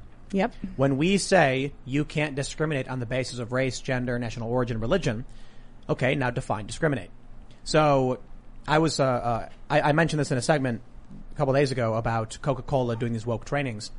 And I was like, they want to have these trainings where they start talking about whiteness. All right. If I were there, I would immediately file a complaint saying they were trying to have a white supremacist meeting. Mm-hmm. How do you define white supremacists? Well, it doesn't matter. Mm-hmm. So my argument would be to make minority individuals go into a room to be taught about white people is discriminatory because they don't have meetings about black people or Asian people, mm-hmm. only white people. That's true. So I told them that, you know, it's racist. I would, I would say absolutely no to that. If they said we want to do pronouns, I would say this is harassment of the LGBTQ employees who don't want to out themselves. And if you bring it up again, you're gone. People don't do this. Only the woke do this. So long as only the woke are exploiting that system, it will go in their direction. But like I said, it's a problem of, of lib- liberalism in that we created the Civil Rights Act to protect people. From there, there is just a, a- it is a sieve. A- It is, it is just holes to leak through because no matter what you do, you are discriminating. Period. And mm-hmm. they know that and they exploit that. Yeah, and we one quick add on to that too is just that in terms of the spirit of what you want to actually see happen there, we we ended up into a place where it's like we don't want to just play games and use the same rules that you have and apply them back to you to try to, you know, in some case show you that we can't live this way. Um, but you know, in terms of the the space where you want to be inclusive, the whole point is we have these tools that are meant for everybody to be able to benefit from, and how can we make people feel like they can come and be a part of that. Um, so there are solutions, and that was the, the effort: is how can we be informed and get to a place where we don't just play a game back and forth with a use of language, but to actually make progress in the world. There are solutions, and for us in that one particular case, it's like, why don't we just give put the power in the hands of that individual, and just say, you know, we're going to go around and as part of our guidelines that include all the normal stuff of just, you know, being respectful and um, everything you'd want to do in civil conversation. These people, um, in, in sharing uh, at the beginning to get to know each other, why don't you just invite them to, to share how you'd like to be referred to in the space? Because that doesn't make anybody say a pronoun, and then that if somebody. but you're still not satisfying. This is what we learned. You're not Mhm. satisfying what the goal was. Again, was to bring that gender identity category explicitly into the space as a way of reflecting back to those people that they're seeing.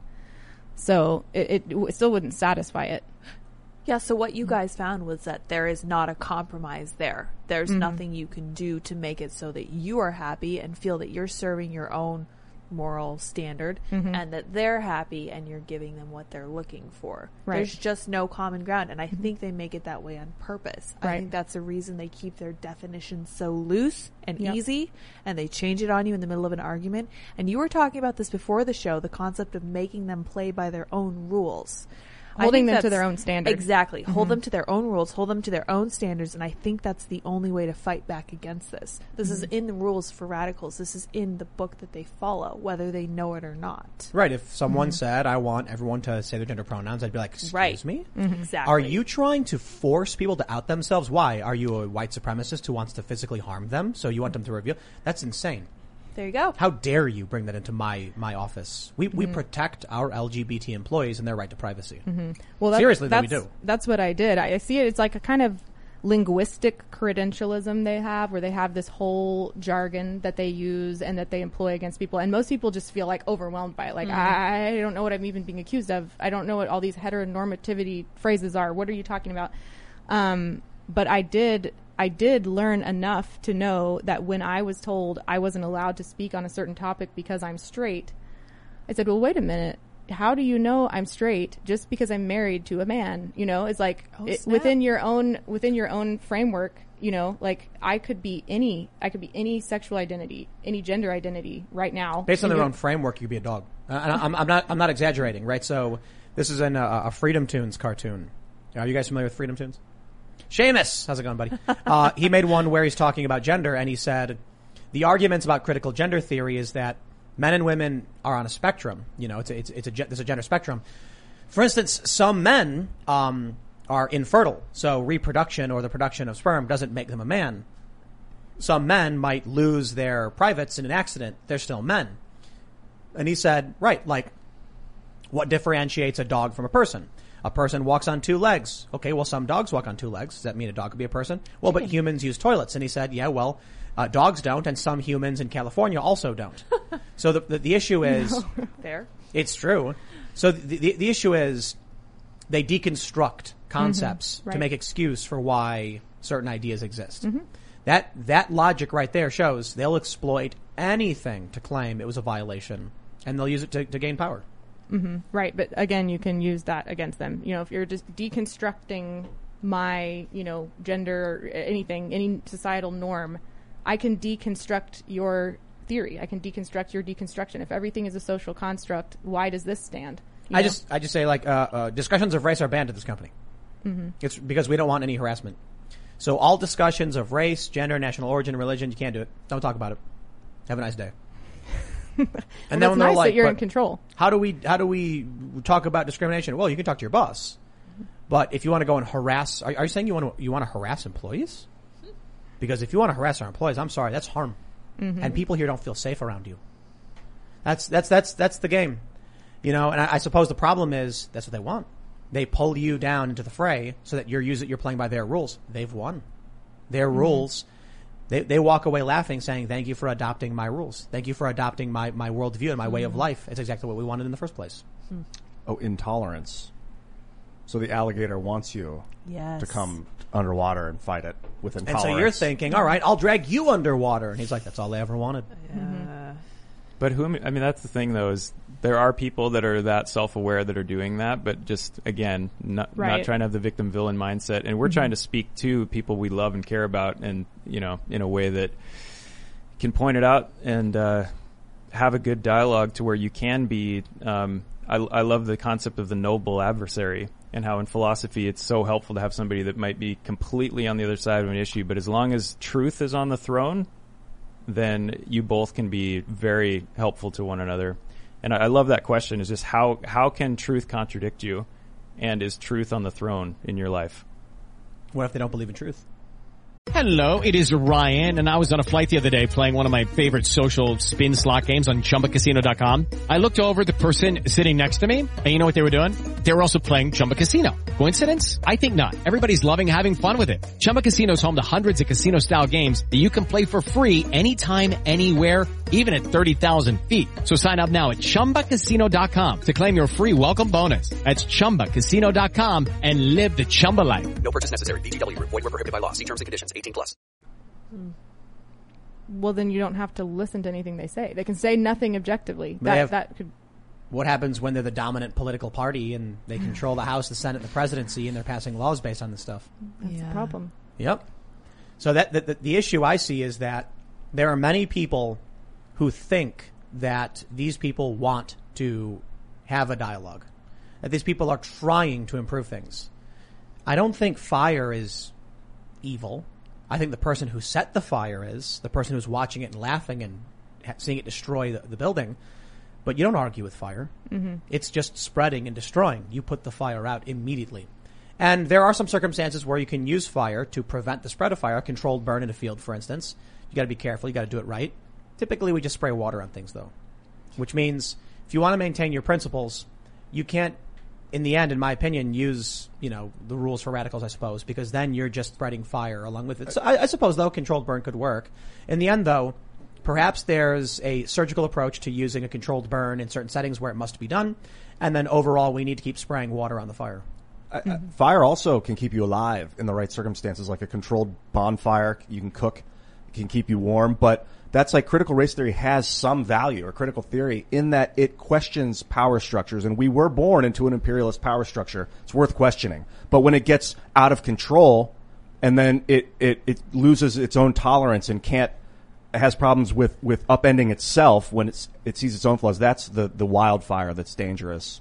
And that's what, and you can see, I mean, obviously Yeah. you guys are dealing with that. Yeah, well, Well, how crit- about- critical theory that you can't critique.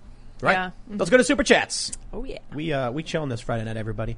So uh, make sure you go to timcast.com, sign up, become sign up to become a member. We got a bunch of really cool stuff coming. We actually are building this auction system, which means we're gonna. It's not just about auctioning off you know weekly tickets to the to the space to come hang out for our Friday night events, but we're actually going to be able to like have signed T-shirts and you know other weird stuff. Yeah. T-shirts, mugs, pillows, the original Our Pillow. I should, we should auction that off. That's a good one. Yeah. See how much we can get for. So the original Our Pillow is a burlap sack full of styrofoam packing peanuts. In fact, I will get it now. Yeah, it's the Yeah. it's the communist version of My Pillow. Because you know, have you guys ever used a My Pillow? We have given one to my dad. So A present, You've yeah. ever, you ever Oh, used it? It's oh, it's like it's awesome. it's it's got a bunch of basically like foam memory foam bits yeah, inside. You can he really around. likes it. Yeah, so we decided, you know what? We'll we'll cut the corners. We'll get a burlap sack. We'll fill it with packing peanuts. We should wash this thing. Okay, maybe. No, say so. no one's been don't using it. It's just on a burlap Authentic. sack. Fantastic. By the way. yeah. But we'll auction that off for sure. And then these these silly trinkets will help fund more work, and you know, we're, we're hiring some journalists. So let's take some super chats, my friends. You must give a little tap to that like button; it really does help out. Let's read what we got here.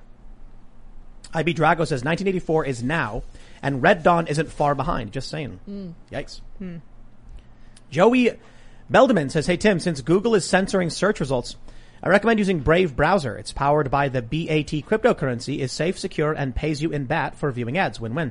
I, we use Brave. We do, yes. And whenever we pull up articles, you can see the little Brave icon. We almost exclusively use Brave. Sometimes we need other browsers for pulling Yeah. something up. We use Brave for everything because Brave is awesome. And the BAT token is great.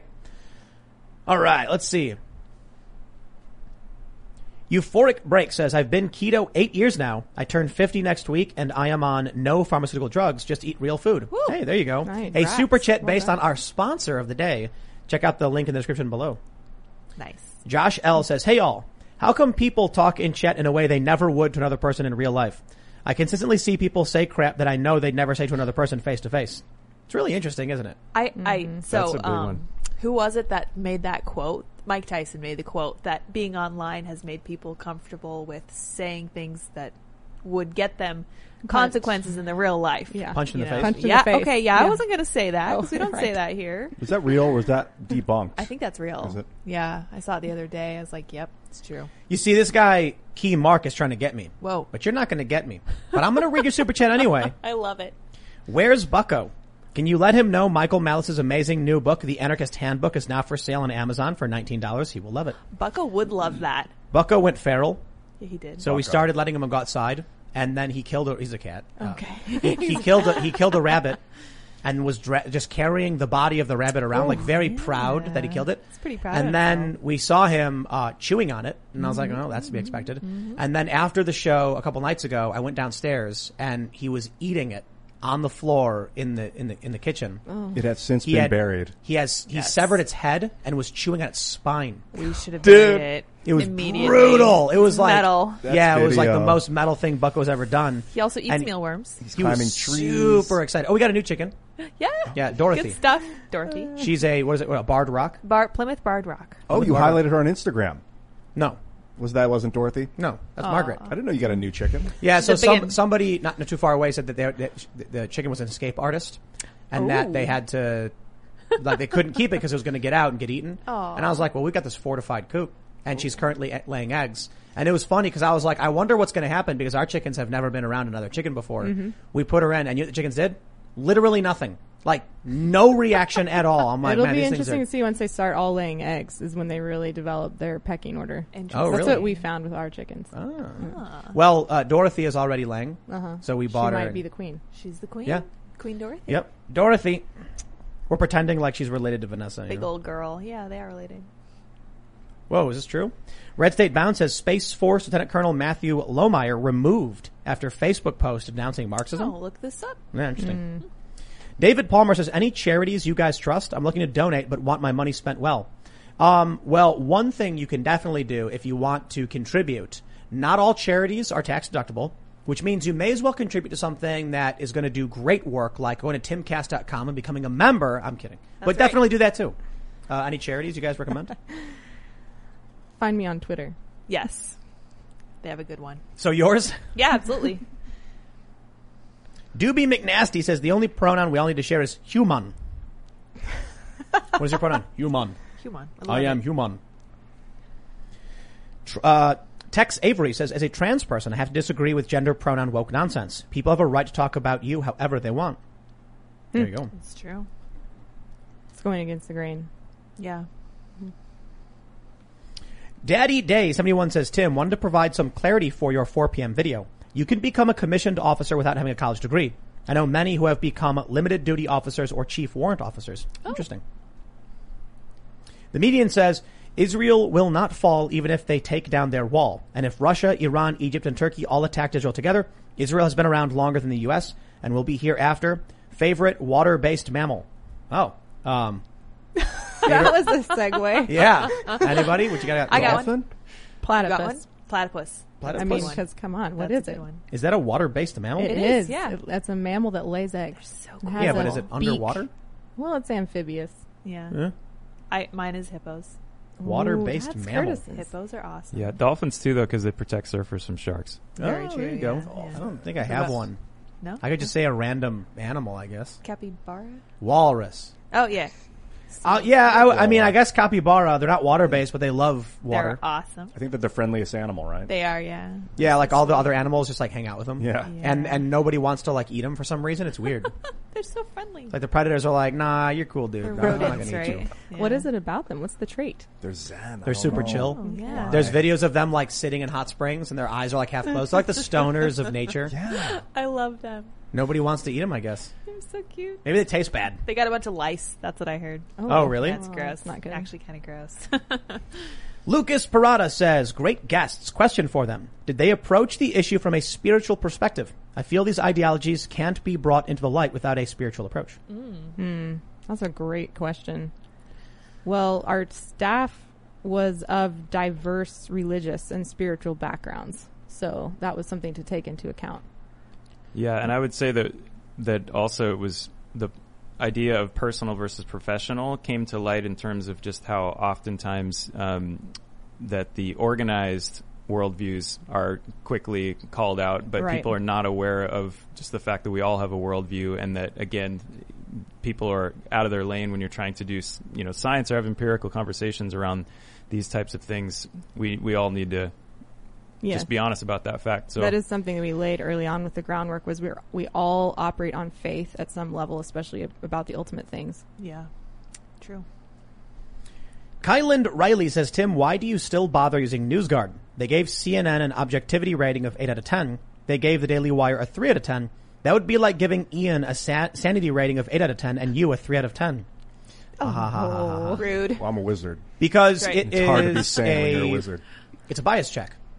So when people are like, Tim's fake news, I'd be like, all my sources are certified by NewsGuard. And they gave CNN an 8 out of 10 and Daily Wire 3 out of 10.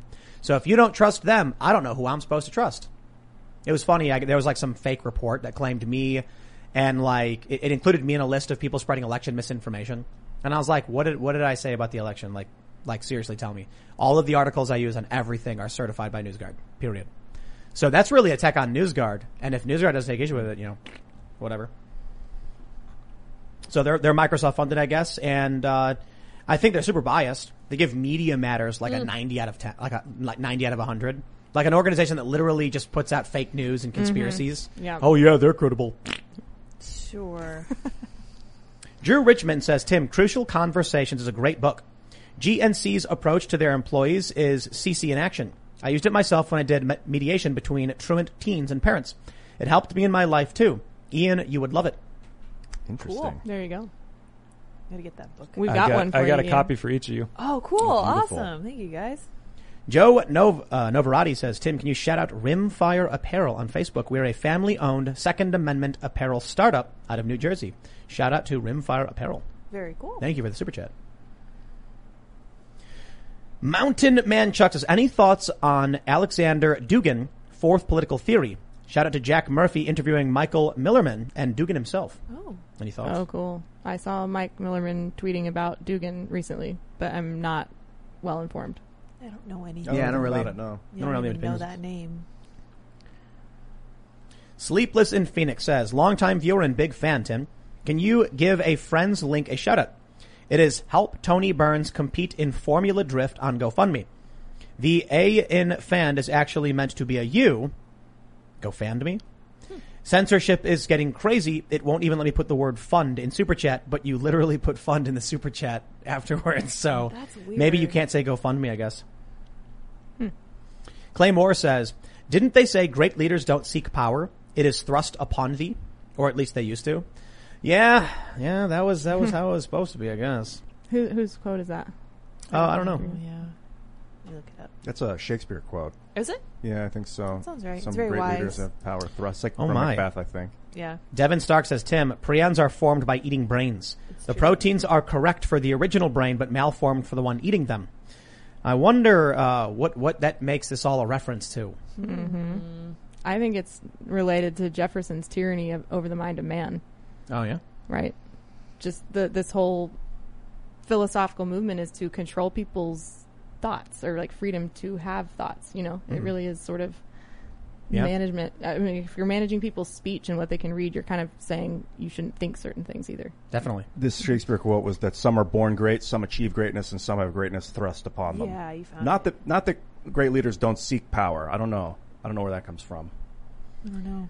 I mean, you know, Donald Trump, uh, the greatest leader of all time, sought power. What is power I'm anyway? kidding, by the way. Is power just authority? I mean, I don't. It's not That's- just authority. That's What- the that's the question that I think is really important. What's the difference between power and authority? Huh. I think all legitimate power comes from authority. Power, uh, power uh, grants authority in a certain sense, but Mm. Disagree. what do you mean? I think that I mean there can be illegitimate power, right? Like somebody Yeah. just wielding brute force over another person, and then there's authority, which gives a person the due right to have power in a situation. You know, think about a parent and a child. I don't think authority is due right. Well, how do you define authority? Uh, hierarchical command structure, power. like- okay, so I'm not defining authority that way. I'm Like defining you're saying, author- like you're defining authority as like the authority on a subject, like the, right, the exactly. expert, the yeah, the authority or the actual author of a thing, the actual creator of a thing. the root so yes, Interesting. so that you know is where our founding documents come from. For instance, yeah, that our Uh, rights are rooted in the authority of a creator. yeah. and that that creator is due the power that we're you know So like a, sol- recognizing a soldier would be given a gun, that would be authority, but the person who took the gun would be a, not authority, but they would they would also have power. So the power derived from Right, illegitimate. authority or yeah Ah, yeah. other means. illegitimate right so you can be a person who has legitimate authority and therefore your power is legitimate or you can be a person who has no authority and then in, therefore any power you have is illegitimate Interesting. Yeah. I, so, I think it's a kind of a component of this whole conversation because I do think that critical theory, since it's built on assertions, has no legitimate authority, and therefore all the power that it wields is illegitimate. Which is why Yeah. there's so much intimidation involved because Right. there's nothing there. There's actually nothing there. Hollow. Yeah. Don Jet says, woke baby children's book my wife stumbled upon. Scary-ish. If you guys can find it, you should read it. It's short and worth it for its insanity. I'm pretty sure it's by Ibram Kendi. I think it is. Woke yeah. baby, yeah. That sounds right. That guy's out of his mind. A woke baby. But but he, he has to he- like I think someone like Ibram X Kendi, he's just like a legit con artist. Yeah. You know what I mean? Like that's my opinion on who, on what he is. It's sad. Saying something like the root of what does he say? The root of racism is in, in denialism or whatever. The heartbeat of racism is denial. Right, right, right. Like the dude's clearly a con, like conning people. You know, mm-hmm. in my Yeah. opinion. So it's very, yeah. Oh, what are you going to say? I was just saying it's very similar to Robin DiAngelo's whole argument is if you deny that you have white fragility, it's proof that you it's the same exact, it's the same exact Kafka trap. Did he put X in his name because of Malcolm X? Probably. That's like clown makeup. Pretty much, yeah. I don't know if that's true. I know it's not his, Look it up. his You got birth name. Why did Malcolm X have an X in his name? I don't know. Because it's his name. I don't know. Possibly just his middle initial or the tenth person. King Cringe says acting with integrity within their moral framework seems like a capitulation to abhorrent behavior. This can be applied to witch hunts, lynch mobs, genocide. Every zealot believes their actions are for some greater good. Yep. That's a good Hmm. point. But would you rather people believe things and not act on them? I mean, Just to get on the right. there's there's a line. I remember when I was little, I was in school and I was walking down the hallway and there's a big banner that said "Stand up for what you believe in." And then I asked some, I asked my teacher, I was like, "What if someone believes in like you know beating someone based on like their race or their like who they love?" And they're like, "Well, I mean." I was like, should someone in the class stand up if they like hate a person, like based on their race or It's something? a great question. Yeah, there was a really great point that was brought up on Tucker Carlson's show when he was talking about cancel culture. Someone said, um, they're talking about free speech, and they were like, Tucker, you don't believe in free speech either. If someone came on your show and said something racist, you'd remove them from your show. And he's like, yes, I would. And he's like, exactly. So why are you mad that social media companies, and of course the argument is bunk because the, the issue isn't necessarily that, you know, YouTube, Facebook or whatever are banning people for being racist. It's that they're banning people who are literally often on one side of the political, spec- political spectrum for mm-hmm. highly dubious reasons. Right. But it's true though. Uh, Tucker it- Carlson would absolutely boot someone from his program for saying racist things. Well, it's a it's a great point. What you asked your teacher is should the people who believe in atrocious things stand up for those things? Yes. And that's why everyone should be examining what their underlying presuppositions are about reality and be honest about what those are. Because everyone is making assumptions about what's real, what's true, what's right, and and you should act on them. But if you haven't ever examined what those are, that it could be something that, you know, Yeah, is not you- you- are- sound, is not in alignment with truth. Are you, are you are you familiar with the paradox of intolerance? Who's that guy that they're always citing who wrote that? I don't remember. So they, they, the left loves this meme where it's like, should we tolerate intolerance? And it's like, no, mm-hmm. because if you do, eventually the intolerant take over. And I'm like, that's a really great reason why we shouldn't tolerate you. Mm-hmm. So we shouldn't tolerate authoritarianism in any aspect, be it fascism, Nazism, communism, socialism, whatever. Karl mm-hmm. Popper. Bye bye. Yeah, bye bye. Yeah. Y'all can go now. What does it mean to tolerate fascism? Well, I don't care if you have the ideas and you speak them, if you want- but but if you are politically organizing, then I think we absolutely should not tolerate this woke insurgency because they're authoritarians. Um, Malcolm X, the X stood, it was a response to reject slavery. That's why I put X there. Oh, okay. Um, Ibram X. Kendi, his middle name is Zolani. Hmm, X O L A N I. So I guess it's That his name. actually is his initial. All right, Julie Simone says, sounds like Dunning-Kruger effect, a type of cognitive bias where people believe they are smarter and more capable than they are. Basically, low ability people don't possess the skills to recognize their own incompetence. Check it out. I'm very familiar, and you know my favorite thing growing up was when people would say, when dumb people would also use Dunning-Kruger. They would mm-hmm. say, well, you're an example of Dunning-Kruger. And I'm like, bro, I'm the one who's saying I'm not entirely sure. Mm-hmm. You're the one who's overly confident. I got no problem saying, I don't know, man, I'm trying my best. The other funny thing was, I remember, you know, when I had these arguments about religion and stuff when I was younger, I would often hear like, you need to have an open mind. And I would be like, now hold on just a minute, because that statement itself is paradoxical. Mm-hmm. You're disagreeing with my view, claiming I'm the one with a closed mind. Why can't I just assert the same thing of you and say you don't have an open uh-huh. mind? It's a pointless statement. Yep. Damon Bowers says, you should try to get Richard Andrew Grove on. He is a very knowledgeable person on this. He has been covering this information on philosophical corruption of reality and the origins of it. Very interesting. Look him up. Never heard that name. Tyler Fulkerson says, big fan since Occupy.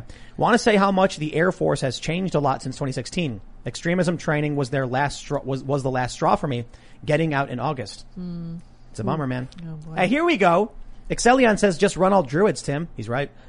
Druids are pretty bad. But bro, druids Bad. can be tanks, healers, and DPS. Bad That's in busted. a good way. Yeah. That's busted. Druids, legit. Man, uh, we, we Druid always for we- life. Yep. They get stealth. They get you know stronger armor. They get resto, and now they got moonkin form. They got owl. Like they get travel form. They're, Man, they're so good. druids are the best. In Warcraft. I just don't like playing playing druids though. Okay.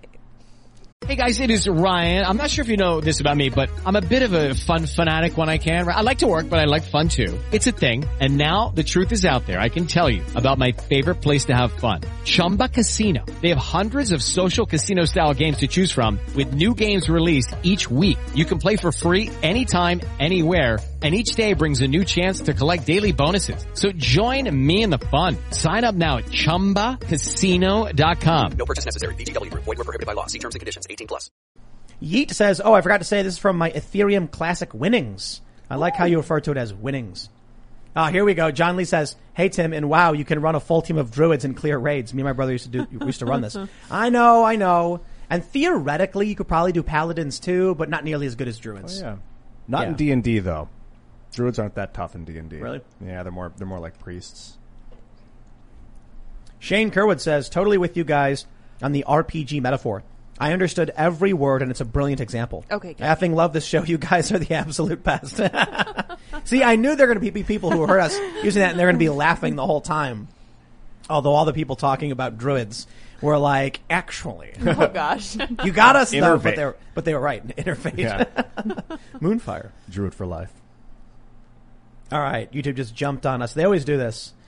We get a bunch of super chats all at once, and then the thing goes. James Orenthal New uh, uh, uh, Nguyen, is that how you pronounce it?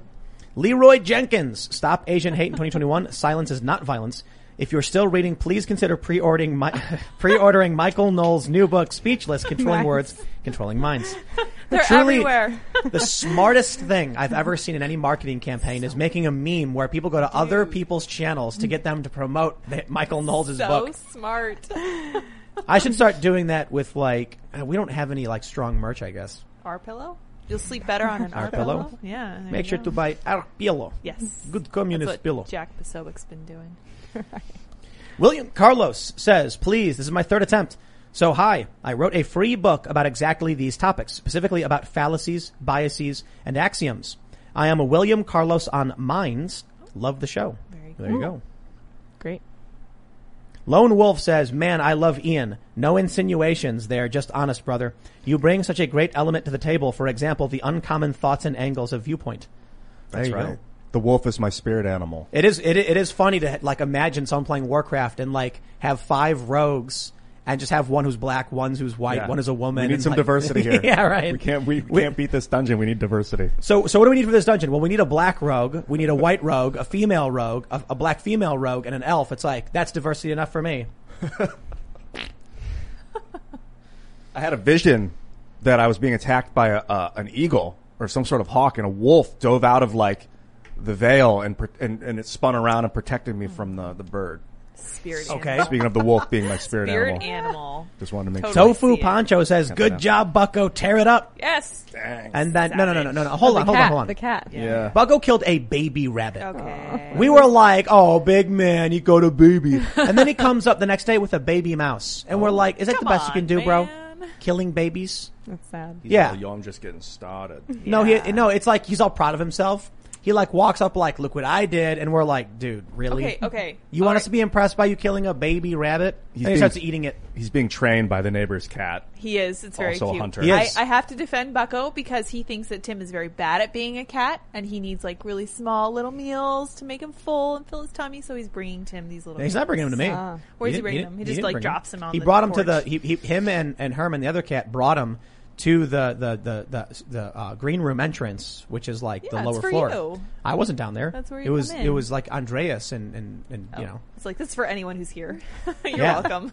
I You're think he was. I, I don't think he. So a lot of people say that cats will bring you dead animals because they're trying to like, hey, you're bad at hunting. Here, let me show you. This. Like, here's how. You, here's, here's what you do. No, no, he was parading it around, proud of himself. It was the first thing he had ever killed. Yeah, like he was an indoor cat, and we got him little. We, we, we got him armor. You know, he has a vest with a little bow on it. He brought it to one door, and then uh, like the next day, brought it to the other door. Yeah, he was like showing us. Yeah. He was very proud of himself. And the other cat, who's an outside cat, who lives outside and hunts all the time, and like just, I, I watched him one time just like playing with the mouse and like swatting it. It was brutal. Like he was teaching Bucko how to how to do all this stuff. It's funny. He like follows him around and like watches and then. So cute. Yeah, it's great. Is this Just keeping poop murdering. off the skate ramps? Uh, well, he's never allowed anywhere near the skate ramps. Okay. But the cat doesn't poop. He is, you know. No, the I meant bird killing the the culprits. Oh, well, the problem is we have birds in the garage Mm-hmm. because, but we, we cleared out the roof. We're doing like cleanup and remodeling. So now the problem is there are these tiny little bugs and every night they reproduce about a million of them. I'm not even exaggerating. Like no joke, like a million. It's a lot. And so every morning in the garage, no joke, the ground is blanketed with like, you'll see dots all over the ground and you, it's like, it, it was really funny. So I, I pointed out and, and I can't remember who I was talking to. They're like, uh, just, they thought it was dust. And so I took the, uh, the leaf blower and I started blowing the floor and clearing it. And then you have a big clump, a huge clump of dead bugs, of like flies of some sort. Ew. Weird. Yeah, so I'm wondering if like the chickens can eat them because then what we'll do is we'll just it's free meal. You know what I mean? right, yeah. I don't know what they're eating to be like, to make more bugs. They're certainly eating something. The other bugs. I guess, Wood.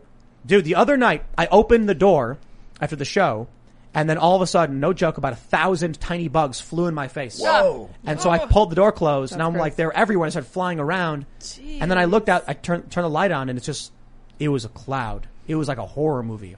I wonder if those are locusts. No. Is that the beginning of the Absolutely not. No, these are tiny little flies. Or cicadas, rather. Oh. So what we're gonna do Oh, is they got through my screen in my window. Oh, See, snap. I have to keep my windows closed because they they're smaller than the screen holes. They're tiny. Gross. And so what, what, what, uh, what we're going to do is we're going to get like 10 bug zappers and we're going to create just like a fortress. And so we had a bug zapper last year and Ian, you got mad because Yeah. it was just going like, Felt inhumane. We like put it, it was, outside and just let it roll. it sounded like a permanent high powered taser going off nonstop. and then Ian was like, why are we just killing the bugs for the sake of killing them? And I'm like, we're trying to get the bugs off the porch. But it was like, it, it's like, you know, normal bug zapper, every, every few seconds you're like a, tsk, tsk.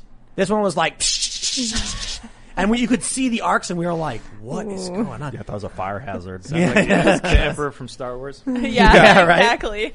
Killing bugs. No more unlimited bugs. Unlimited bugs. All right, what is this?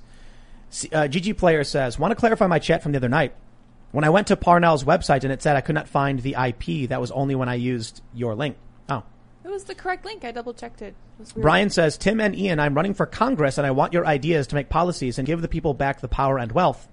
Um, you know what? I got it. If I ever run for office, it'll be to like abolish everything. Solve it. That's one way to go. I'll be like, we're going to start over. Very nuanced approach. I want to get rid of everything, and then we'll just, you know. One thing start you could do is at a local level create an app that lets you allocate your local tax funds. I love that. And, yeah, like a s with sliding bars. So like you'll slide up two percent, and everything else will like drop down 0.1 percent. And it's like Tinder. So you'll see like I want to build um a fountain on Main Street, and so you'll swipe right if you want to add it to your list of things that you want to apply tax money to, and then you can like put your tax dollars. Ian, that is the towards- most right wing thing I've ever heard. I you say. Yeah, love libertarian it. on the way. Yes, that's awesome. It's an interesting position where it's like you should still be forced to pay taxes, but you get to choose where they go. Yeah. It's like okay, well then you don't, you're not paying taxes because you're going to be like no roads, no water, no, fire department, no cops. Some of them are, will be grayed out at like five. So the police, you'll have to pay at least like six percent. Fire department will be at four percent, and you have so there's minimums for some. Oh, interesting. I love it. I think it's great. Professor Enigma says, I believe the future of gaming will be currency in game as an altcoin. People can invest in the coin and increase the value of items in game. For a long time, in World of Warcraft, gold had real world value. And there were, uh, I can't remember what we were talking about. We were talking about like, um, maybe like uh, Cuba or Venezuela. They, World of Warcraft gold in their online accounts, they would keep because it actually had value to Americans. Venezuela. Yeah, Venezuela. So they would actually rather hold World of Warcraft gold because it was less risky than the Venezuelan currency. Wow. Crazy. Yep. No name says, "Am I God?" I'm sorry, but you're not. No, Yeah, I think sorry. You, I think you are. bad news. what if what if no name is? Oh. You're a finger of It's like God. God's just like sitting back in his chair, with his eyes half closed, watching the show, and he's like, "Yeah, "Oh my God," and we're like, "No," and he goes. I could see it. The real Mr. Pink says, Yo, Tim, love the show and what you're doing. You are truly on the front lines of the culture war. Sent you a pitch for my punch in jury concept and even made a harumph character for you. Keep an eye out. Keep kicking butt. Thank you. I will. Wicked Felina says, The end of your quest, shining light into shadows, reveal the wizard. Who is wizard? Ian will always be the wizard. Then who is wisdom? Yoda is wisdom. Who is Yoda? Yoda is Tim. Tim will always be Yoda. Okay. Logical. I caught all of that. GG player says true power is competence according to Jordan Peterson. Mm-hmm. Yeah. I think it's related to authority. You know, Competence gives gives you the right to speak into something. yeah. I just, it's this like, you know, whenever the communists get power, they're like, we're going to take the farm away from the farm farmer and give it to the farm hands. And then the farm collapses. Yep. It's like maybe you needed that person to know what they were doing. Yeah. Is authority derived from power, or is power derived from authority? True power, in my understanding, comes from authority. Huh. And where does authority come from? Do you think? Well, competence was one good, but you Oh, know, yeah. maybe wisdom is another one. Right. hmm Okay. Sounds good. Virtue, character. Jerome Morrow says, based on a previous super chat, zombies don't eat brains because they're zombies. People become zombies because they eat brains and get the wrong pri- prions. Oh. No, I think you just die when that happens. What is it called? Encephalopathy? Creutzfeldt Jakob disease. Oh, is that what it is? Yeah, it's The encephalopathy. shakes? Yeah, the shakes. yeah. Remember in Book of Eli? It's like when you buy, you gotta like hold your Oof. hands, and if they're sh- oh no, my hands are shaking. Look, mm-hmm. wait, okay, there they go. Oh my gosh. No, what's the story? Dude, Book of Eli is an awesome movie. You, You should haven't watch it. seen Oh, awesome! No, Super Like a good. post. It's a post-apocalyptic, and like he goes to the store, and they're like, "Show me your hands," and he like has to hold his hands up because when the cannibals are shaking. wow. Yeah, so they're like, they want to know if you're a cannibal or not. That was Book of Eli, right? Yeah, Where he it does was it? Book of yeah, Eli. that movie's Yeah. awesome. Great movie. Denzel Washington. Yeah, dude, that movie's so cool. He's, Super he's twist. badass. C.S. Bowden says the little bugs are most likely gnats, but they're so tiny. We have gnats. They're everywhere. We should, you know, what we should do for the vlog. We should make the world's biggest uh, uh, bug zapper. That'd be cool, like a Tesla tower. It's Yeah, it would like, basically be a fine giant line. Tesla coil. we built a Tesla coil in the parking lot for the bugs. and like it just wipes like we just it's raining bugs Oh because gosh. they're all flying towards it. And then the chickens are having a field day. The Yes. moths would would would burst into flames, right? I, probably, yeah. That could be a fire. Wow, that'd be awesome. would be pretty cool. I feel weird about coming out to nature and then slaughtering all the animals Could of be an nature. attraction. They're trespassing. That's Ian. true. They are trespassing. Yeah. That's true. And there's a Charge sign up. people to come see it. Yes, that would We be can do it on a. Friday. Everybody stand back. We're turning on the coil. Maybe a Michael Knowles book signing there. Yeah, yeah, Yeah. yes, we have to. OMG Puppy says, quote, power emanates from the barrel of a gun. Mao Zedong. Ah. Right, yeah. Mm-hmm. Technically correct. Authoritarianism. Mm-hmm. Nick Spicer says, Hey Tim, love the show. Curious if you think the world is heading towards the world in Harrison Bergeron. Forced equality and dystopic government rule. Well, that one was obviously very silly. Like people having earpieces that scream in their ears so they can't think properly or wearing ugly masks or something. I mean, in a certain sense, I think we're already there. Where it's like, Ian was saying, you get a company and they're like, we need someone who knows how to backflip. Have you considered hiring a Mexican person? It's like, what does that have to do with the backflip? What backflip? It's like, well, we need to hire people who can. That's where we're at. I feel like um, purely through like need, necessity, that it won't get to that place of Harrison Bergeron because I think we'll die off as a species if we let ourselves hamstring or kneecap ourselves as a species. So I think it's just going to be like this. i- i- Evolution doesn't happen because we want I- it to. It happens because it has to happen. So I, does that make sense? Did I clarify that, or was that too? Uh, Here- here's what I think we should do. I Uh, think circular. maybe all of us productive individuals should just one at a time start leaving without a word and, you know, go to a specific area where we can be separate from these uh, uh, countries that support people and extract value from those who are the hard workers. You know what we can do? We can leave like a calling card after we're gone. Maybe like some kind of question. Something that like people would have, like struggle to understand. Like, like, um, maybe, maybe like calling out someone's name or something, just having them question it. Like, who is Juan. Juan, uh, Galto? Mhm. Who is, who, how, how do you say, Juan come how do you say who in Spanish? KS. Quien. Quien? Quien. Quien, uh, S. Oh, I. Juan Galto? Is that how you say it? Mhm. yes, uh, Ayn Rando, for those that aren't familiar. Got it. Rainforest says third time's a charm. It is the sixth, not the fifth, that guarantees a speedy trial. Thank you, sir, for the correction.